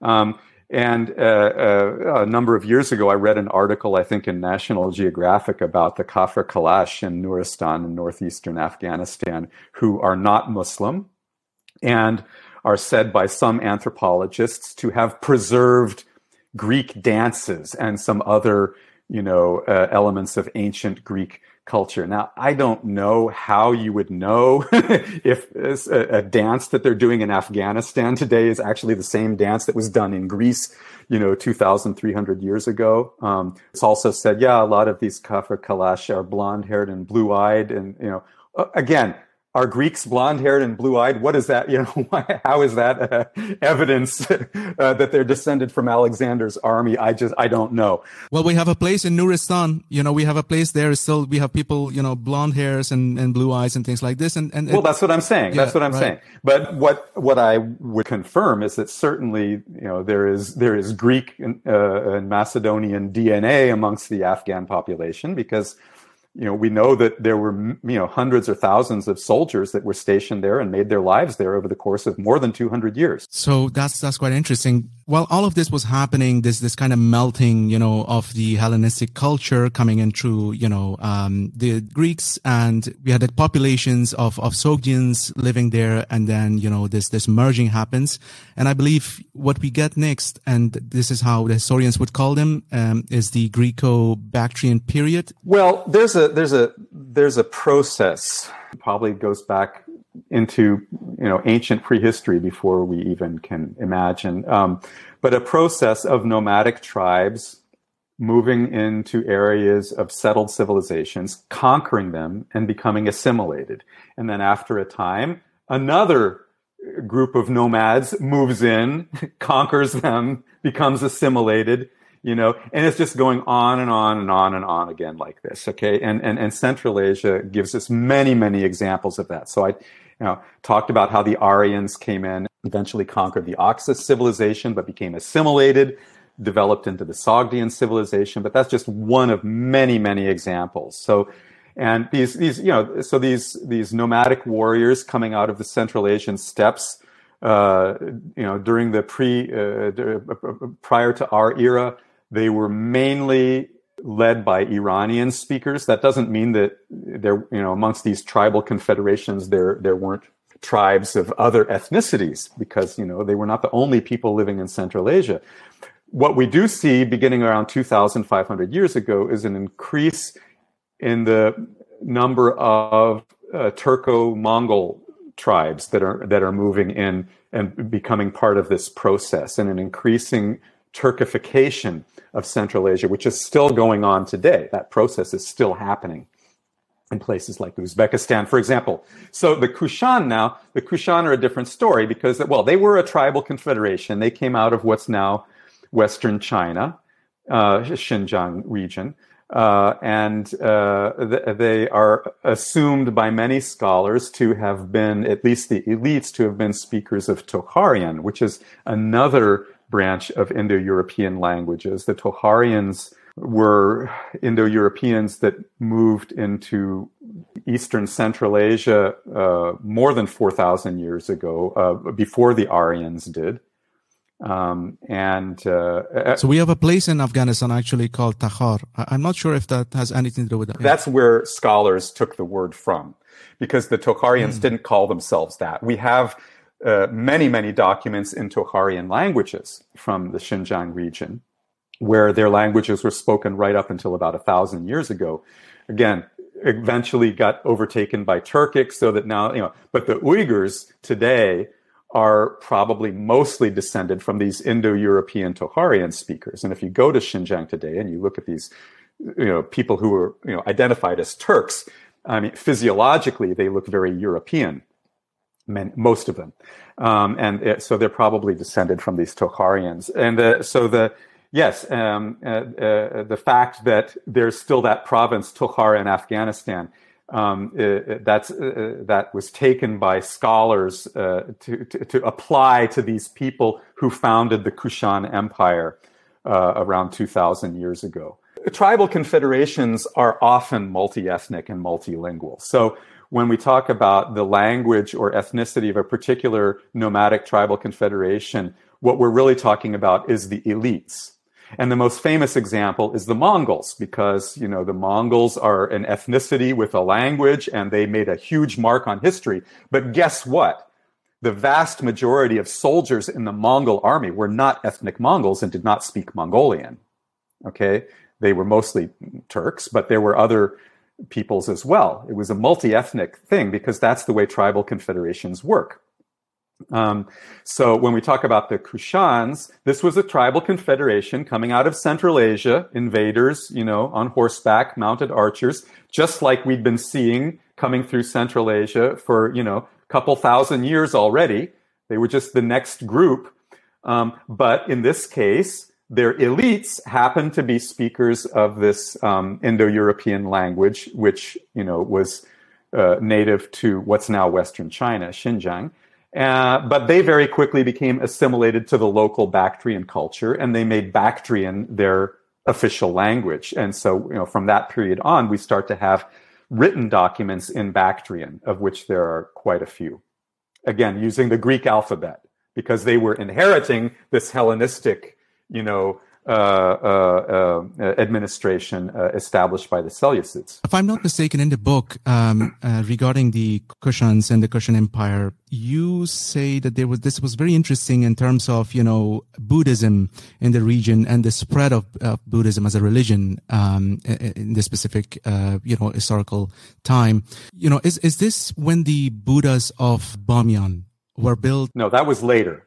That was they're they're from the I believe, fifth, sixth centuries. Yeah, the Kushans are more the second to the fourth centuries. But but Buddhism was, you know, remained uh, a very important religion, perhaps the most important religion in what's now Afghanistan, right up until the Islamic conquest. I guess maybe we can, you know, we, we leave here the pre-Islamic period and I want to get into the rise of Islam in the region. So, you know, th- this is in the seventh and, uh, and the eighth century where various tribes kind of start to invade and, and conquer, you know, all, all of Iran. And, and I believe back then it was the Sasanian Empire. Here I would like to ask you a number of questions. Uh, first of all, how come Arabs were so kind of successful in conquering the region? I mean, why weren't the Iranians able to kind of hold them back? Second, were the Arabs or, you know, the Iranian Muslims kind of invading Central Asia at this point? In your book, you mentioned that Tajiks are, you know, and we already mentioned this, you know, the Tajiks were being kind of used by Iranians to, to refer to one of the, you know, invading tribes. Uh, but you also kind of say that the Sogdians, you know, and the Bactrians were referring to Iranian Muslims as Tajiks. What is really going on here? Well, it's a process. It takes you know the Islamization of the of, of Iran and the Eastern Iranian world takes three four hundred years. It, it, it's not something that happens overnight. You know, it wasn't a case of you know the Muslims attacking and then suddenly everybody becomes Muslim. It takes a really long time. Um, it's not till the 11th or 12th centuries that we can say that you know the population has really become Islamicized certain elements of the population, notably the merchants and the bureaucrats, become Muslim right away because that's how they keep their jobs, right? But the rest of the population, it takes a really, really long time, and there's a lot of resistance, you know, which occasionally flares up into resistance movements, often with a religious character. It has to do, I think, primarily with trade. I mean, of course, if you're a believing Muslim, you're going to say, no, this was the will of Allah. The Arabs were able to conquer all these territories because that was what Allah wanted. But um, that's not something that we can prove or disprove using historical documents. We have to stick with what we have and, and, and, and, and what the historical documents enable us to propose. So what we can say is that the first thing that I would point out is that the Arabs were a raiding society, just like these Central Asian nomadic societies that I've been talking about. They were tribal nomadic. They didn't have central administration and their economy depended on raiding. And during the life of Muhammad, uh, all of the tribes, or most of the tribes of Arabia, submitted to his protection, which meant that they could not raid each other anymore. And since they needed to raid, that meant they had to leave Arabia and start raiding elsewhere. And that's what happened. And what we see when we look at the spread of Arab power is that it follows the trade routes. They go from one economic node to the next, and they either negotiate a submission or they, you know, they, they, they, they achieve it militarily. So there is the, the, so that's happening, and then we obviously we also have the Islamization. I mean, it's not just Arabization, right? So they they do bring kind of you know their religion with them, and they definitely are kind of interested in that. They're two completely different things. They're they're they're two separate processes, and the and the, the spread of Arab rule happens very quickly but over a limited area. It's, it's, you know, if you look at the map of the spread of Islam, it, the, these maps, they're always going to show these vast swaths of territory. And it's false. It's inaccurate because what, what they conquered was trade routes and the towns that were connected by these trade routes. That's what the Arabs conquered because they were trying to take over control of, of, of trade. Um, and they brought their culture with them to these towns. But they, they, for, but this only went on for about 80 years. Okay, uh, by by by the 720s, they they were a spent force. They had exhausted their, you know, and the the kind of the last gasp of uh, of Arab expansion was in, in 751, the Battle of Talas against the Chinese, which they won, but then they had to retreat because their supply lines were too extended. Uh, Arab uh, uh, Arab expansion really only lasts about 80 years, and and it and it's really just and it's it's really just bringing trade routes under Arab control, and that's a very separate process from what we call Islamization or the spread of Islam as a religion and Islamic civilization, which takes a much longer time and is a process which has to develop because Islam, as we know it today, is the product of three or four hundred years of debate and discussion and cultural interaction to produce a body of Islamic law that came to be broadly accepted only by around the 11th century. Yeah, this brings us to the to the Samanian period, right? I mean, this this mixing, you know, the Arabs coming in, and eventually, I mean, not immediately, but eventually, you know, you, you have the Islamization of of the region, uh, and then you obviously had the Persian culture that, that, already existed there, and so you get this beautiful mix. And uh, in the in the book, you actually call this uh, the Persian Renaissance, right? It was quite interesting to me. So when I read that, and um, so there was uh, there was a burst of creativity in in this period, uh, and I believe on, on all fronts, right? Uh, there, this was a time of really enormous flourishing of literature. You know, you had sciences, you had the philosophy, all these things. And, and it produced, you know, so many polymaths, right? You had the great minds such as Ibn Sina, is very, very popular among Afghans as well. So maybe first of all, let me ask you why it is really considered to be the Persian Renaissance. Well, we were just discussing that, you know, Iranians were kind of defeated and conquered by the Arabs and we are calling it the Persian Renaissance. I mean, shouldn't it be kind of rather called maybe something like the golden age of Islam instead? Well, it often is called the golden age of Islam. Um, uh, but what people fail to understand very often is that the golden age of Islam was the, was the result of the activities of people who were, for the most part, ethnic Iranians. Um, and, and, and so this is a big misconception. You mentioned, uh, you know, Abu Ali ibn Sina or Avicenna, who is regularly referred to as an Arab scholar. And he wasn't an Arab scholar. He wrote in Arabic. Well, you know, you know, Thomas Aquinas wrote in Latin. That doesn't make him a Roman. You know, I mean, uh, you know, Arabic was the language of scholarship um, in the same way that English is today. You know, and you and I are speaking in English, but I'm not English and you're not English. So, so the lingua franca was in Arabic, but while these people, the lingua franca for scholarship up until the Samanid period was Arabic. And the Samanids did a lot to change that because they were ethnic Iranians, probably Sogdians, although they claim to be Persian. Um, and I think that this has to do with political legitimacy because they wanted to position themselves not only as rivals to the caliph in Baghdad, who was an Arab, but they also wanted to position themselves as the legitimate successors to the pre-Islamic Sasanian emperors of Iran. And so they, they made this statement in writing that these lands are, you know, Persian lands, uh, and, uh, uh, uh, you know, Mamlakate Ajam is what they say. You know, these are Persian lands, and the language of these lands is is, is Persian, Parsi. That's what they say in their in written documents of the Sasanian, uh, the Samanid government. I'm sorry, um, in, in the 10th century, and these are essentially false claims from my perspective because they were not ethnic Persians. those were not Persian lands. They were Sogdian lands. And the language of those lands was not Persian. It was Sogdian. So these are political claims that are being made by the Samanids to further their own agenda for, you know, reasons that I just suggested. They're, they're setting themselves up as legitimate rivals to the Caliph in Baghdad. Uh, but at the same time, they're trying to assume the legitimacy as the center of Islam. And that's why, again, as rivals to the Caliph in Baghdad, uh, uh, uh, who at that time we may remind ourselves, you know, was very much under the control of a of a of a, of a Shiite um, family uh, called the the Buyids. So you know uh, the the, the uh, Samanids then you know uh, set themselves up as promoters of Sunni Islam, and particularly of the Hanafi school and devoted a lot of resources to promoting uh, Hanafi Islamic scholarship in Bukhara, in Samarkand, and, and throughout uh, their lands, Herat and um, and, and you know Balkh. again, to further their own legitimacy as rivals to this very much weakened and one might even say inconsequential caliph in Baghdad, um, under the thumb of the, of the Shiite Buyids.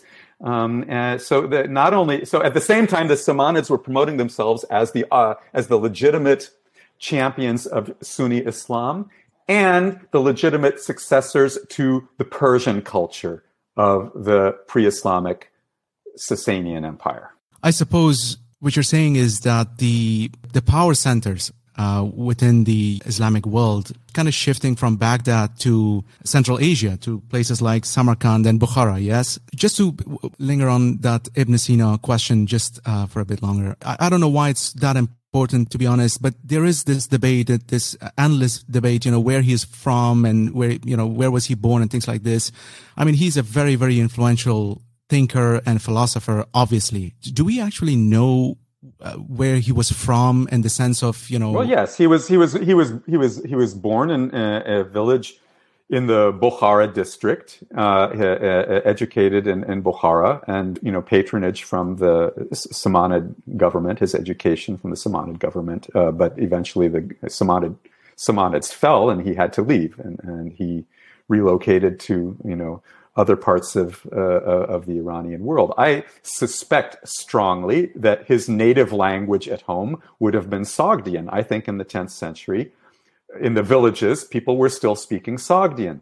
But because it was not an elite language of scholarship, he very quickly learned Persian and Arabic and became completely fluent in both languages. But um, pr- probably most of these Central Asian scholars in that period were native Sogdian speakers uh, Sogdian doesn't really die out until the 11th or 12th centuries.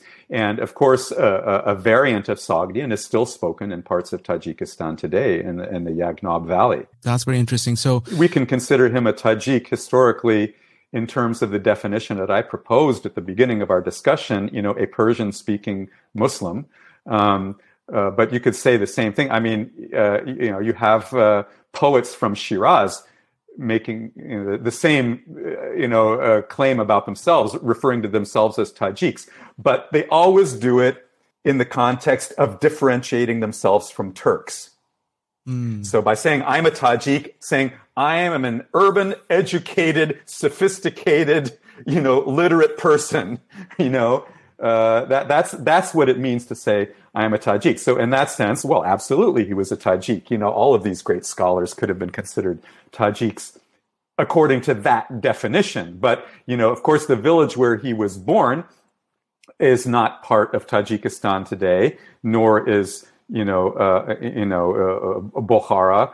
Um, although the inhabitants are still yeah the, the, the inhabitants are still they still speak Tajiki, although it's a dialect that's very, very hard for non locals to understand. But, you know, Samarkand and Bukhara are both Tajiki speaking cities. But if you want to talk about great historical figures that were born in Tajikistan, well, you've got, you know, Rudaki. He was born in Panjrud, which is near Panjikent. That is within the territory of Tajikistan today. Um, uh, Molana uh, uh, Rumi was, was born in the uh, village of Vakhsh, which is uh, in what's now southern Tajikistan.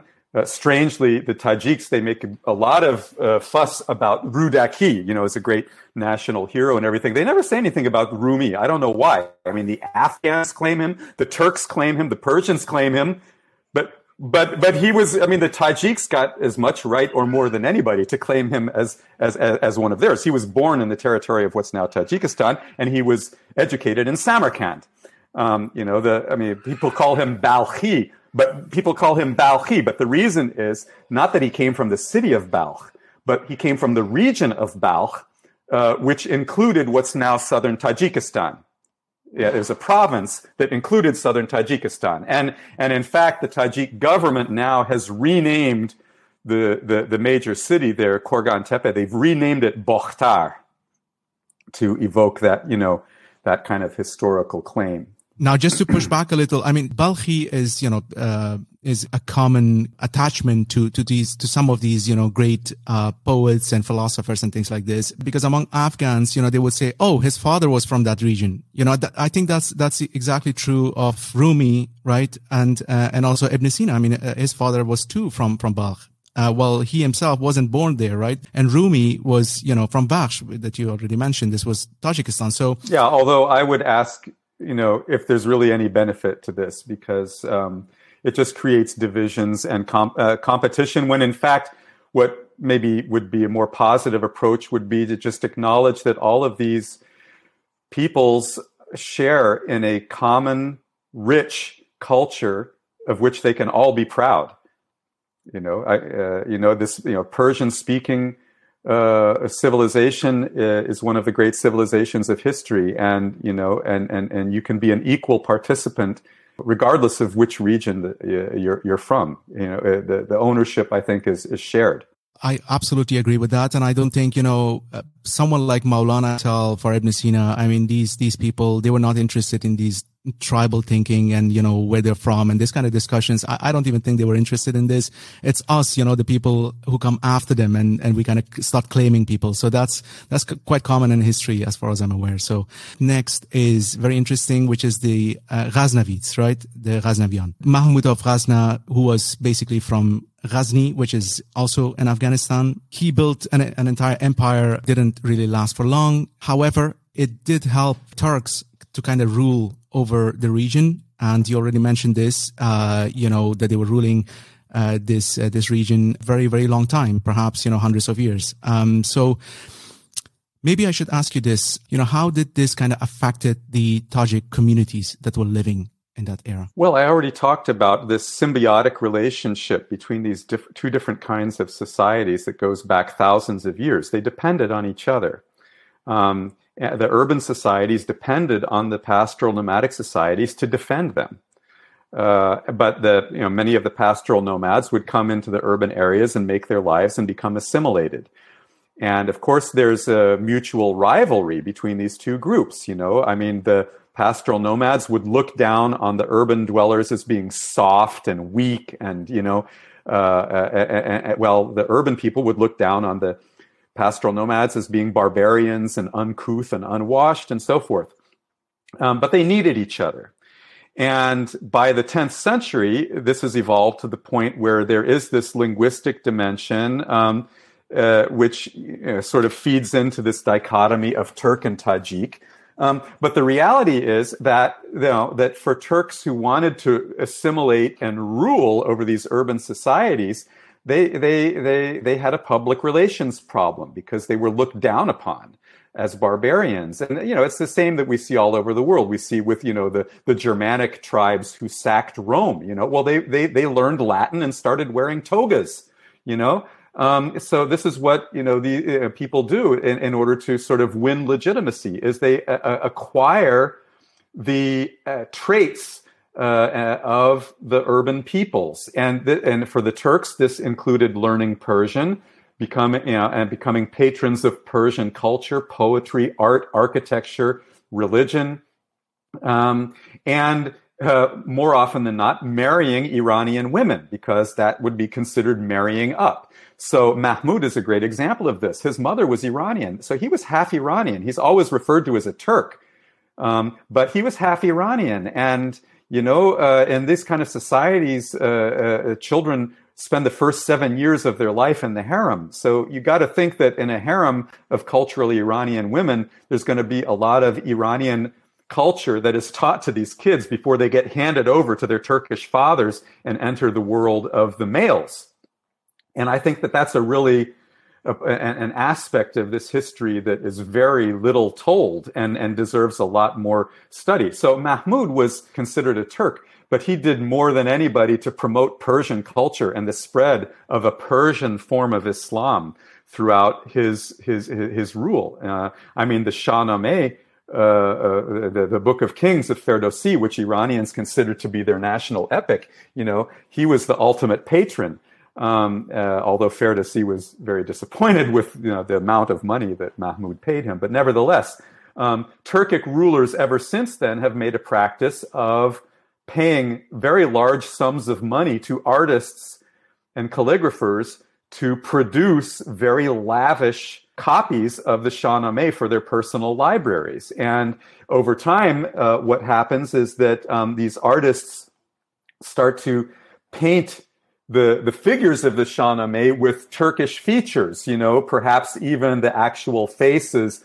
of their patrons and their friends and, and whatnot as a way of flattering them. And what I think is going on here is you have, again, it's this search for legitimacy that the uh, Turks are seeking to win legitimacy and to increase their status in society by becoming civilized, which means become Persianized you know and this is linguistic. It's it's it's how you dress. It's it's your court ceremony. It's the food you eat. It's the music you listen to. It's the dances that you watch. All of this is persian culture or iranian culture. And and and the turks become the major promoters of this for the next 900 years. For from from the 11th century up until the 20th century most of the muslim world is under the rule of turkic dynasties, whether we're talking about Egypt and North Africa, or you know, or or, or the Ottoman Empire, the the, the you know the, the the various empires that ruled Iran and Central Asia and India, they were all of Turkic origin, or almost all of Turkic origin, but they were not promoting Turkish culture. They promoted Persian culture. And that is a product of this cultural synthesis and symbiosis that I've been talking about.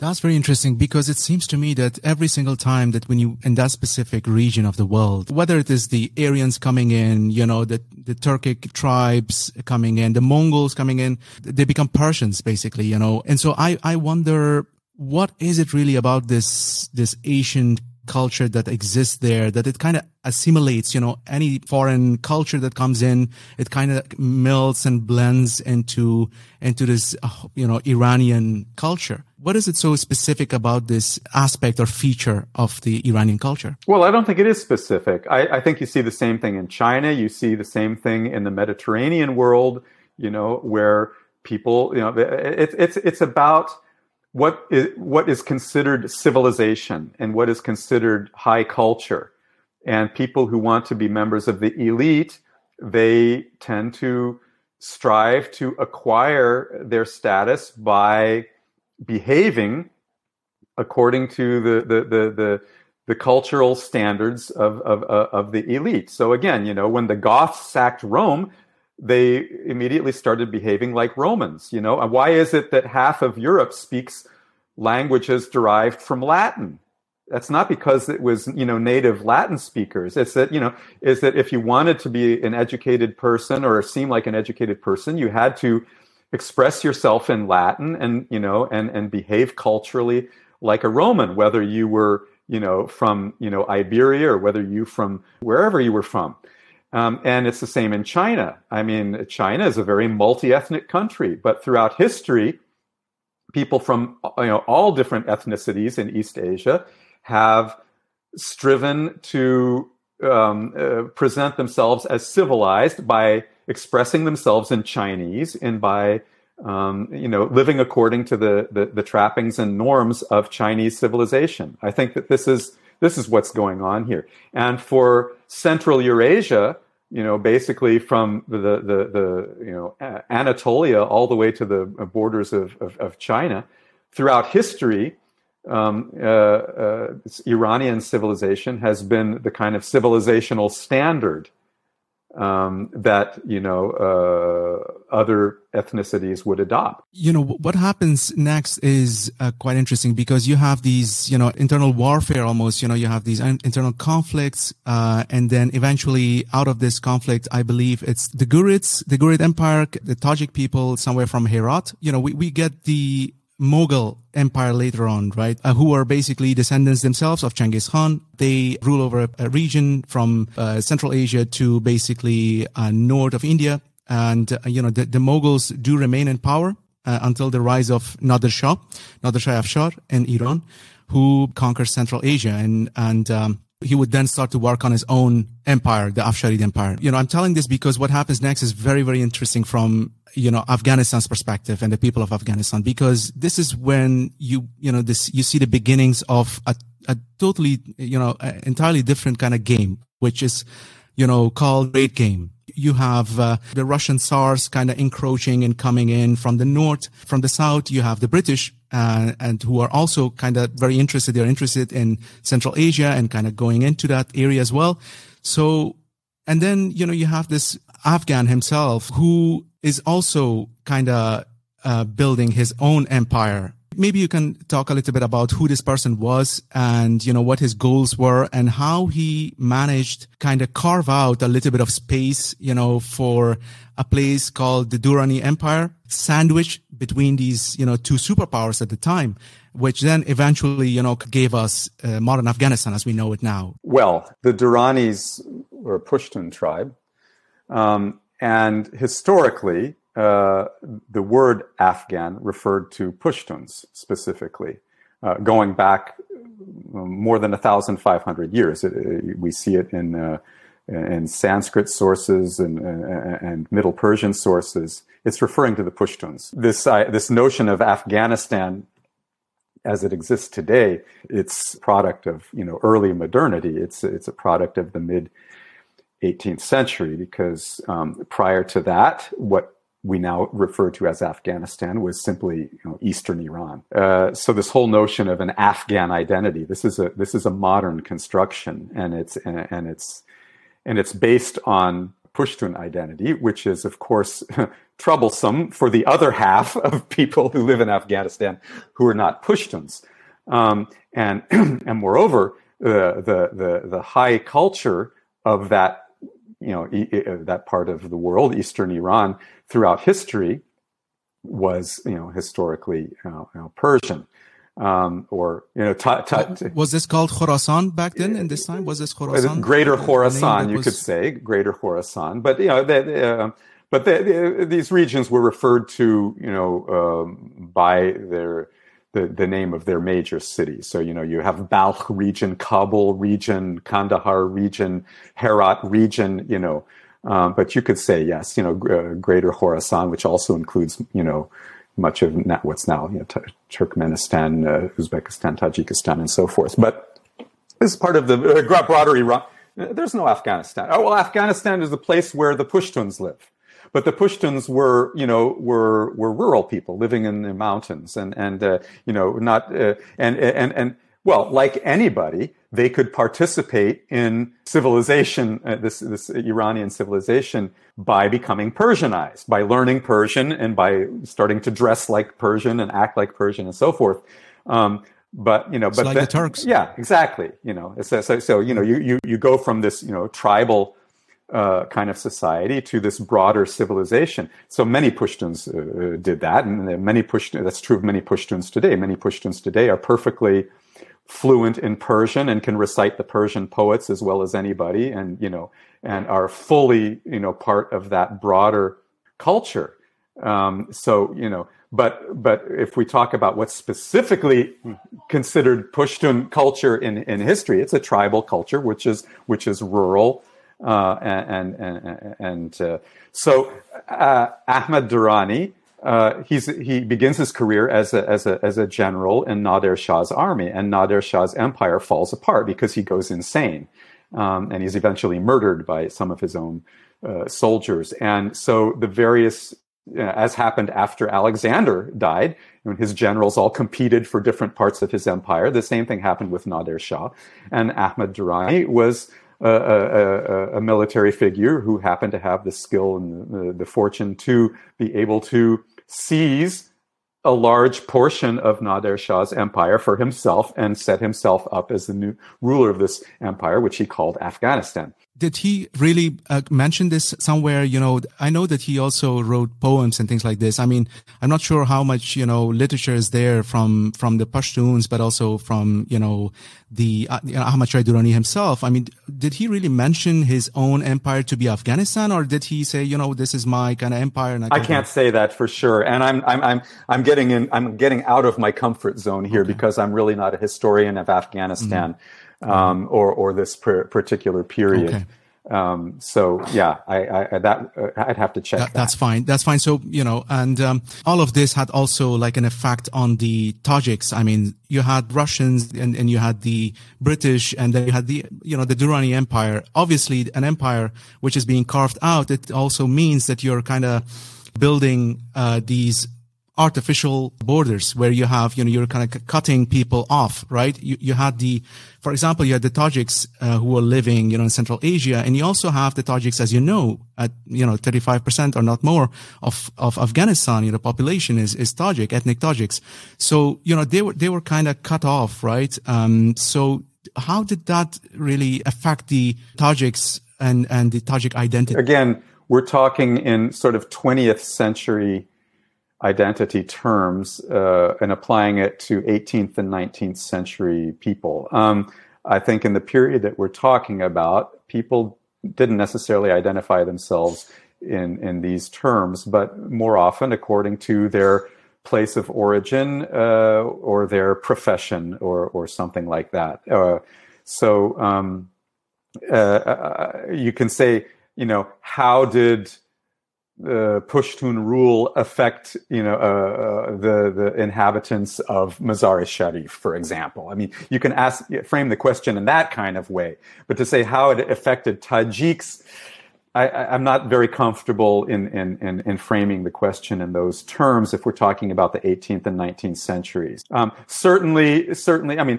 these c- connections between the urban peoples, you know, who could very easily communicate with each other uh, across the broader Iranian world, these came to be uh, uh, difficult, if not impossible, beginning in the early 20th century because of these political divisions imposed by the colonial powers.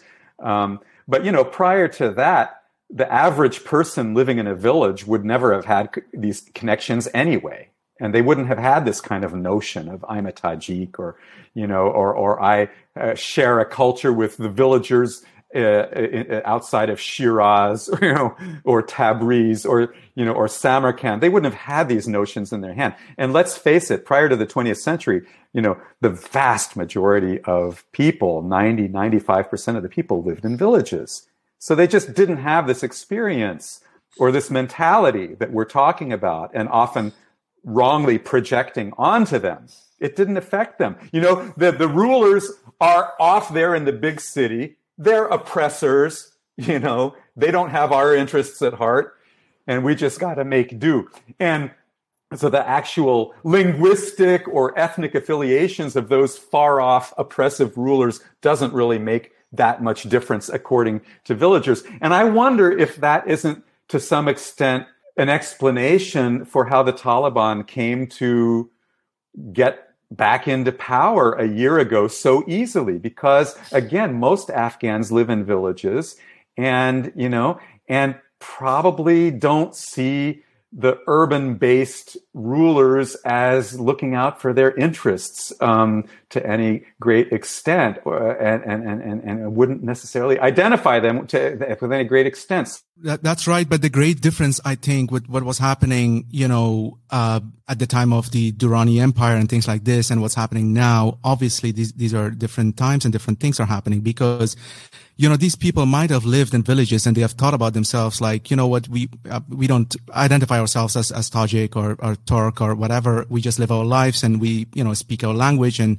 we understand, you know, our neighbors and things like this. That, that's our identity. Basically, I am from this place, right? So, for example, you have people in Afghanistan right now. You have the, you know, people from Badakhshan, you know, from Panjshir, you know, they would tell you that they are Tajiks and then what happens next is that when, once you have identified as a Tajik, that starts to mean something to you, right? As a person, you start to see, okay, what is my, you know, heritage culturally speaking? You know, what is, what does this mean politically speaking?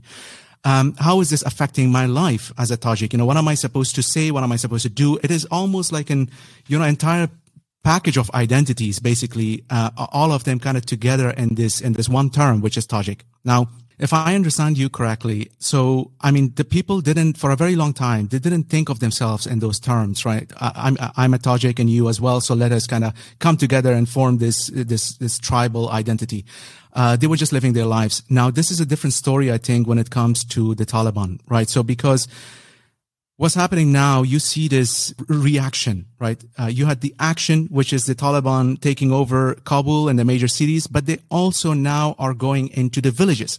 They're telling people how to behave, what to drink, what to eat, you know, how to clothe themselves and things like this. And so when this happens, I think it is very common for people to, to see like, oh, this is kind of alien to me, right? I mean, I've never been pushed to speak another language. I was always kind of, you know, told this is my language and this is what we have been doing forever. All of this dynamic, even if it's in a village like Badakhshan or, or these places, you know, which is kind of bordering with Tajikistan, I think it has now it's like an awakening of this of this awareness of who am i and what is happening even in those villages and that i think translates itself right into um, maybe you know it, it, it, gets politicized and things like well, this. Well, I'm sure you know much more about these things than I do, and this is the reason that I'm so frustrated that I've not been able to spend time in Afghanistan myself because I cannot say, not having spent time there, I don't know that if you sit down in a tea house with a group of you know Tajiks and Panjshir you know, if, if, through the course of the conversation it emerges that you know that that they are going to start, you know, quoting, you know, the Golistan of Sadi, you know, as part of the conversation, if they're going to express any kind of solidarity with the people in, you know, in in in, in Shiraz or in Samarkand, uh, or not. Uh, I don't know that because I haven't been there. I haven't heard these things. I haven't experienced it. Um, so I really, you know, I, I can't even have this conversation because I just don't know let's just talk a little bit about this you know the soviets coming into this in this place you know it's like i see it like you know the mongols coming in because it was a disaster to be honest. When the mongols came uh, you know uh, it depends on how you see this because there was also there's always like a silver lining to everything right when it comes to the you know historical events even with the Chengiz Khans coming in and, and the mongols. Now something very similar, I think, happened when the Soviets, you know, were trying to influence uh, Central Asia. Now, I, I am, you know, kind of familiar with the civil war of the early 1990s in Afghanistan, and um, something that I personally kind of, you know, experienced firsthand. You know, I, I didn't know much about the kind of civil war of Ta- Tajikistan, right? And and all of this is post-Soviet, obviously, when these you know these this place was there was a lot going on, and people were trying to you know again back to the identities. You know, who am I? Uh, what what does a nationality mean? Maybe you can explain a little what really happened, you know, with the civil war of Tajikistan, and you know who was fighting who, and maybe even more importantly, why were they actually fighting? Because they just got you know their independence. One would think. Well, I think that similar to what we were saying about uh, Afghanistan, that during the 20th century, under Soviet rule, the Soviets had this ideology of creating these national identities, but it, uh, its success was quite limited. And, and in Tajikistan, I think it was essentially a failure. Um, I, I think that the Soviet system, and in particular Tajik intellectuals, um, completely failed to instill in the population anything like a Tajik national identity, such that when independence came, you had a country that was very poor and which now was cut off from the systems, you know, of, of industry and economy and agricultural trade and all these things. Education was cut off from all these things that it had benefited from for 70 years uh, for its development and had to go its own way. And then you know you just it, it just became a free for all and because there was no sense of national solidarity it was just every regional gang out for itself you know?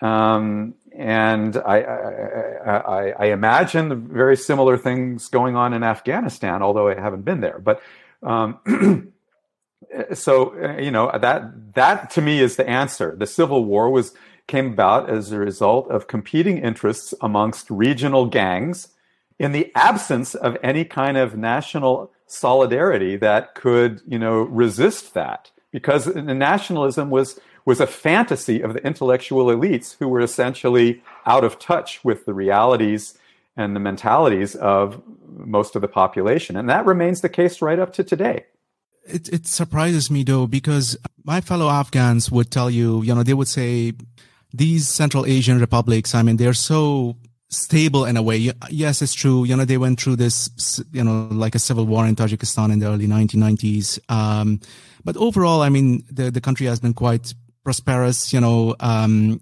and, and this is, I think, true for all the Asian republics.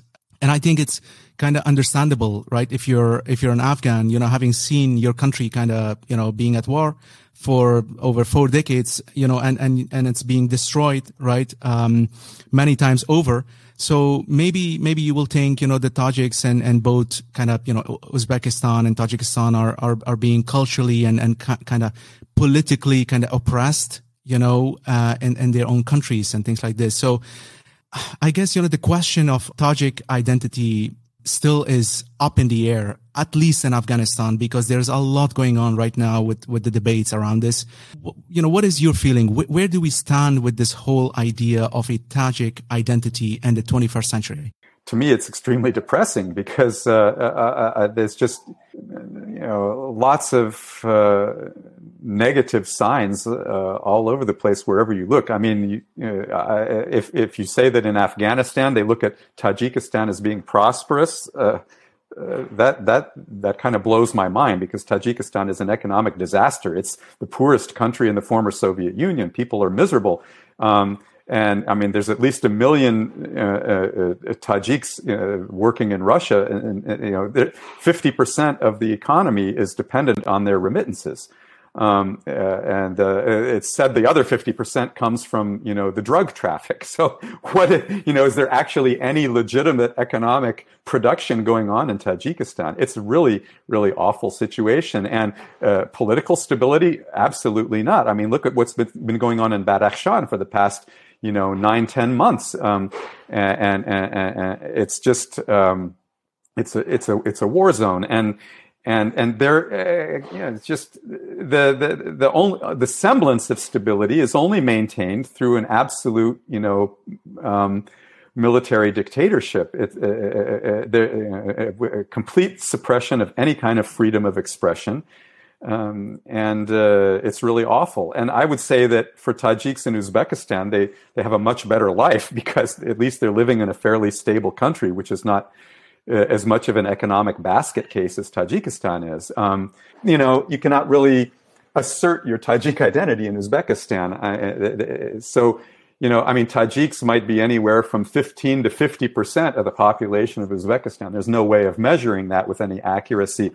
But ultimately, it doesn't really mean much because the, the uh, literacy in, in, in, in, in the language is, is almost non-existent. It's just a few intellectuals that can actually read and do actually read and write in Tajiki in Uzbekistan. So even if 50% of the population speaks the language, they're divorced from the literary tradition. Uh, their reading and writing is all in Uzbek or Russian. So, um, so what does Tajik identity even mean in uh, in uh, in uh, in, in Uzbekistan and in Bukhara, which is overwhelmingly Tajik uh, uh, speaking city, 90% or more. But you know, you talk to young generation today, they don't care about Tajik identity. They say, yeah, I'm an Uzbek. Uh, yeah, at home we speak Tajiki. With my friends we speak Tajiki, but I'm an Uzbek. You know, and they don't see that as being in any kind of, you know, conflict. It's like I'm an Uzbek who happens to speak Tajiki. Um, so this whole identity issue, and that actually goes back to the way things were before the Soviet period, because in these Central Asian cities, people spoke Turkish and Persian with equal facility. And I don't think that language was a major marker of identity.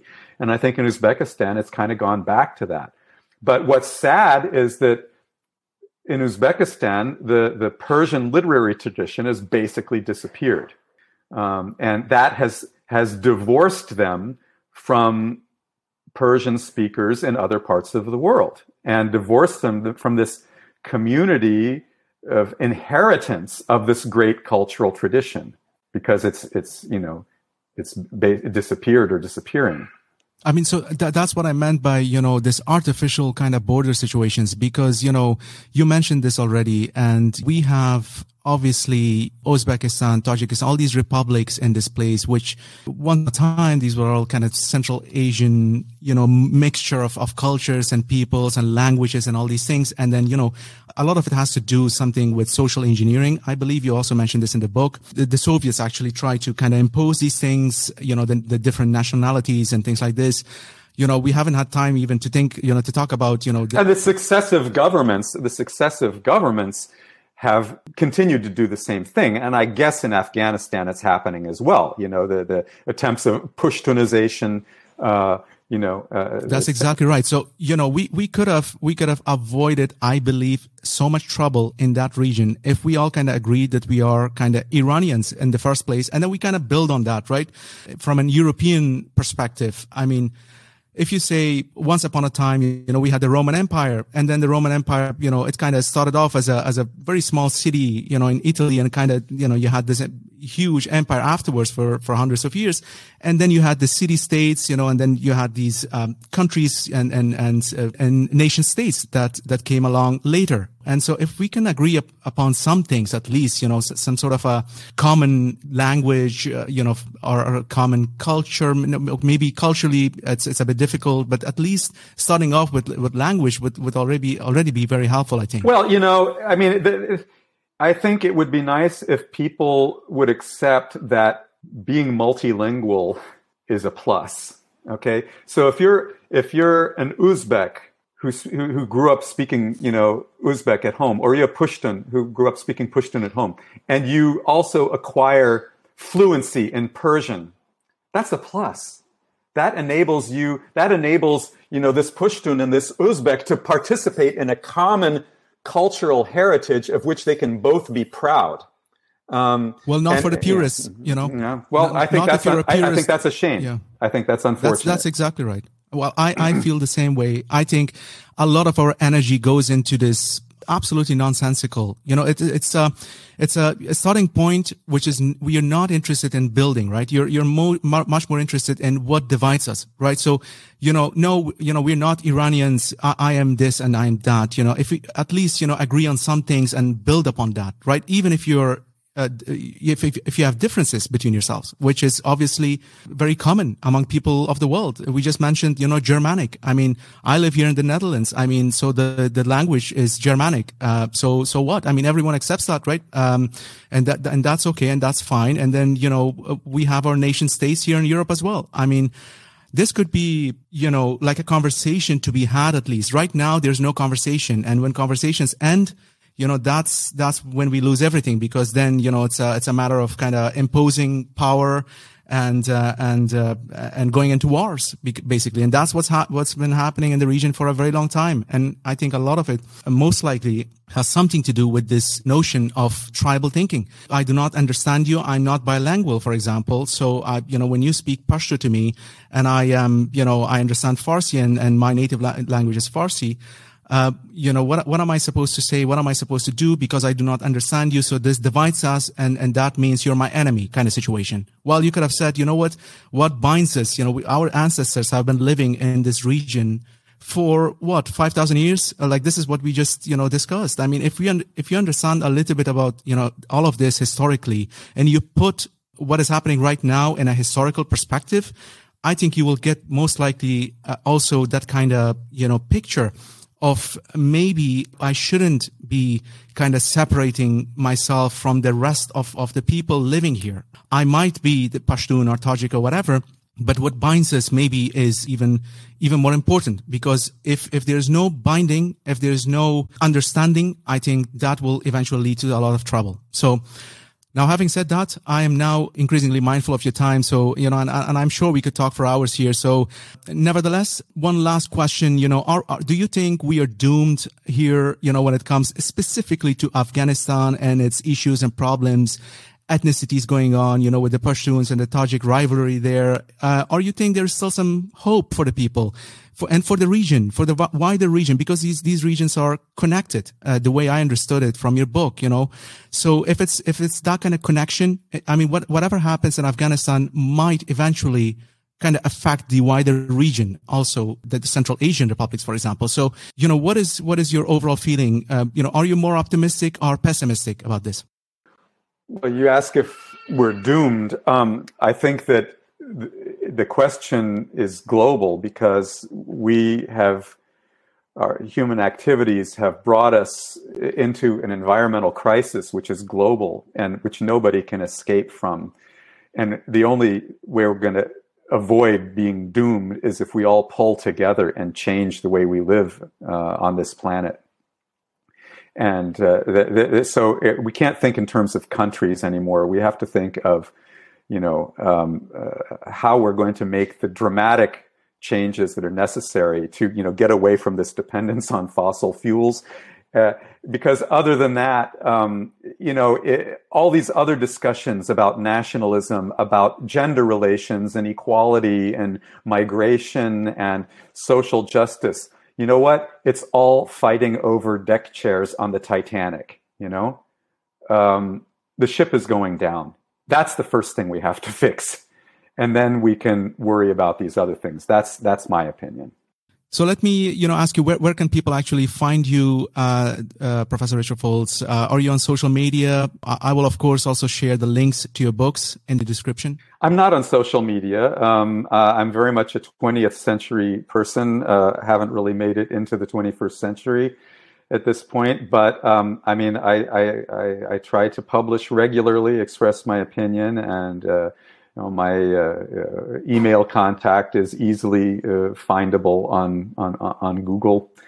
Uh, so I'm uh, uh, I'm I'm not hiding out. I'm just not just not very tech savvy. Well, it has been great talking to you, Professor Foltz, and thank you very very much for your time. I really really appreciate it. Thank you. My pleasure.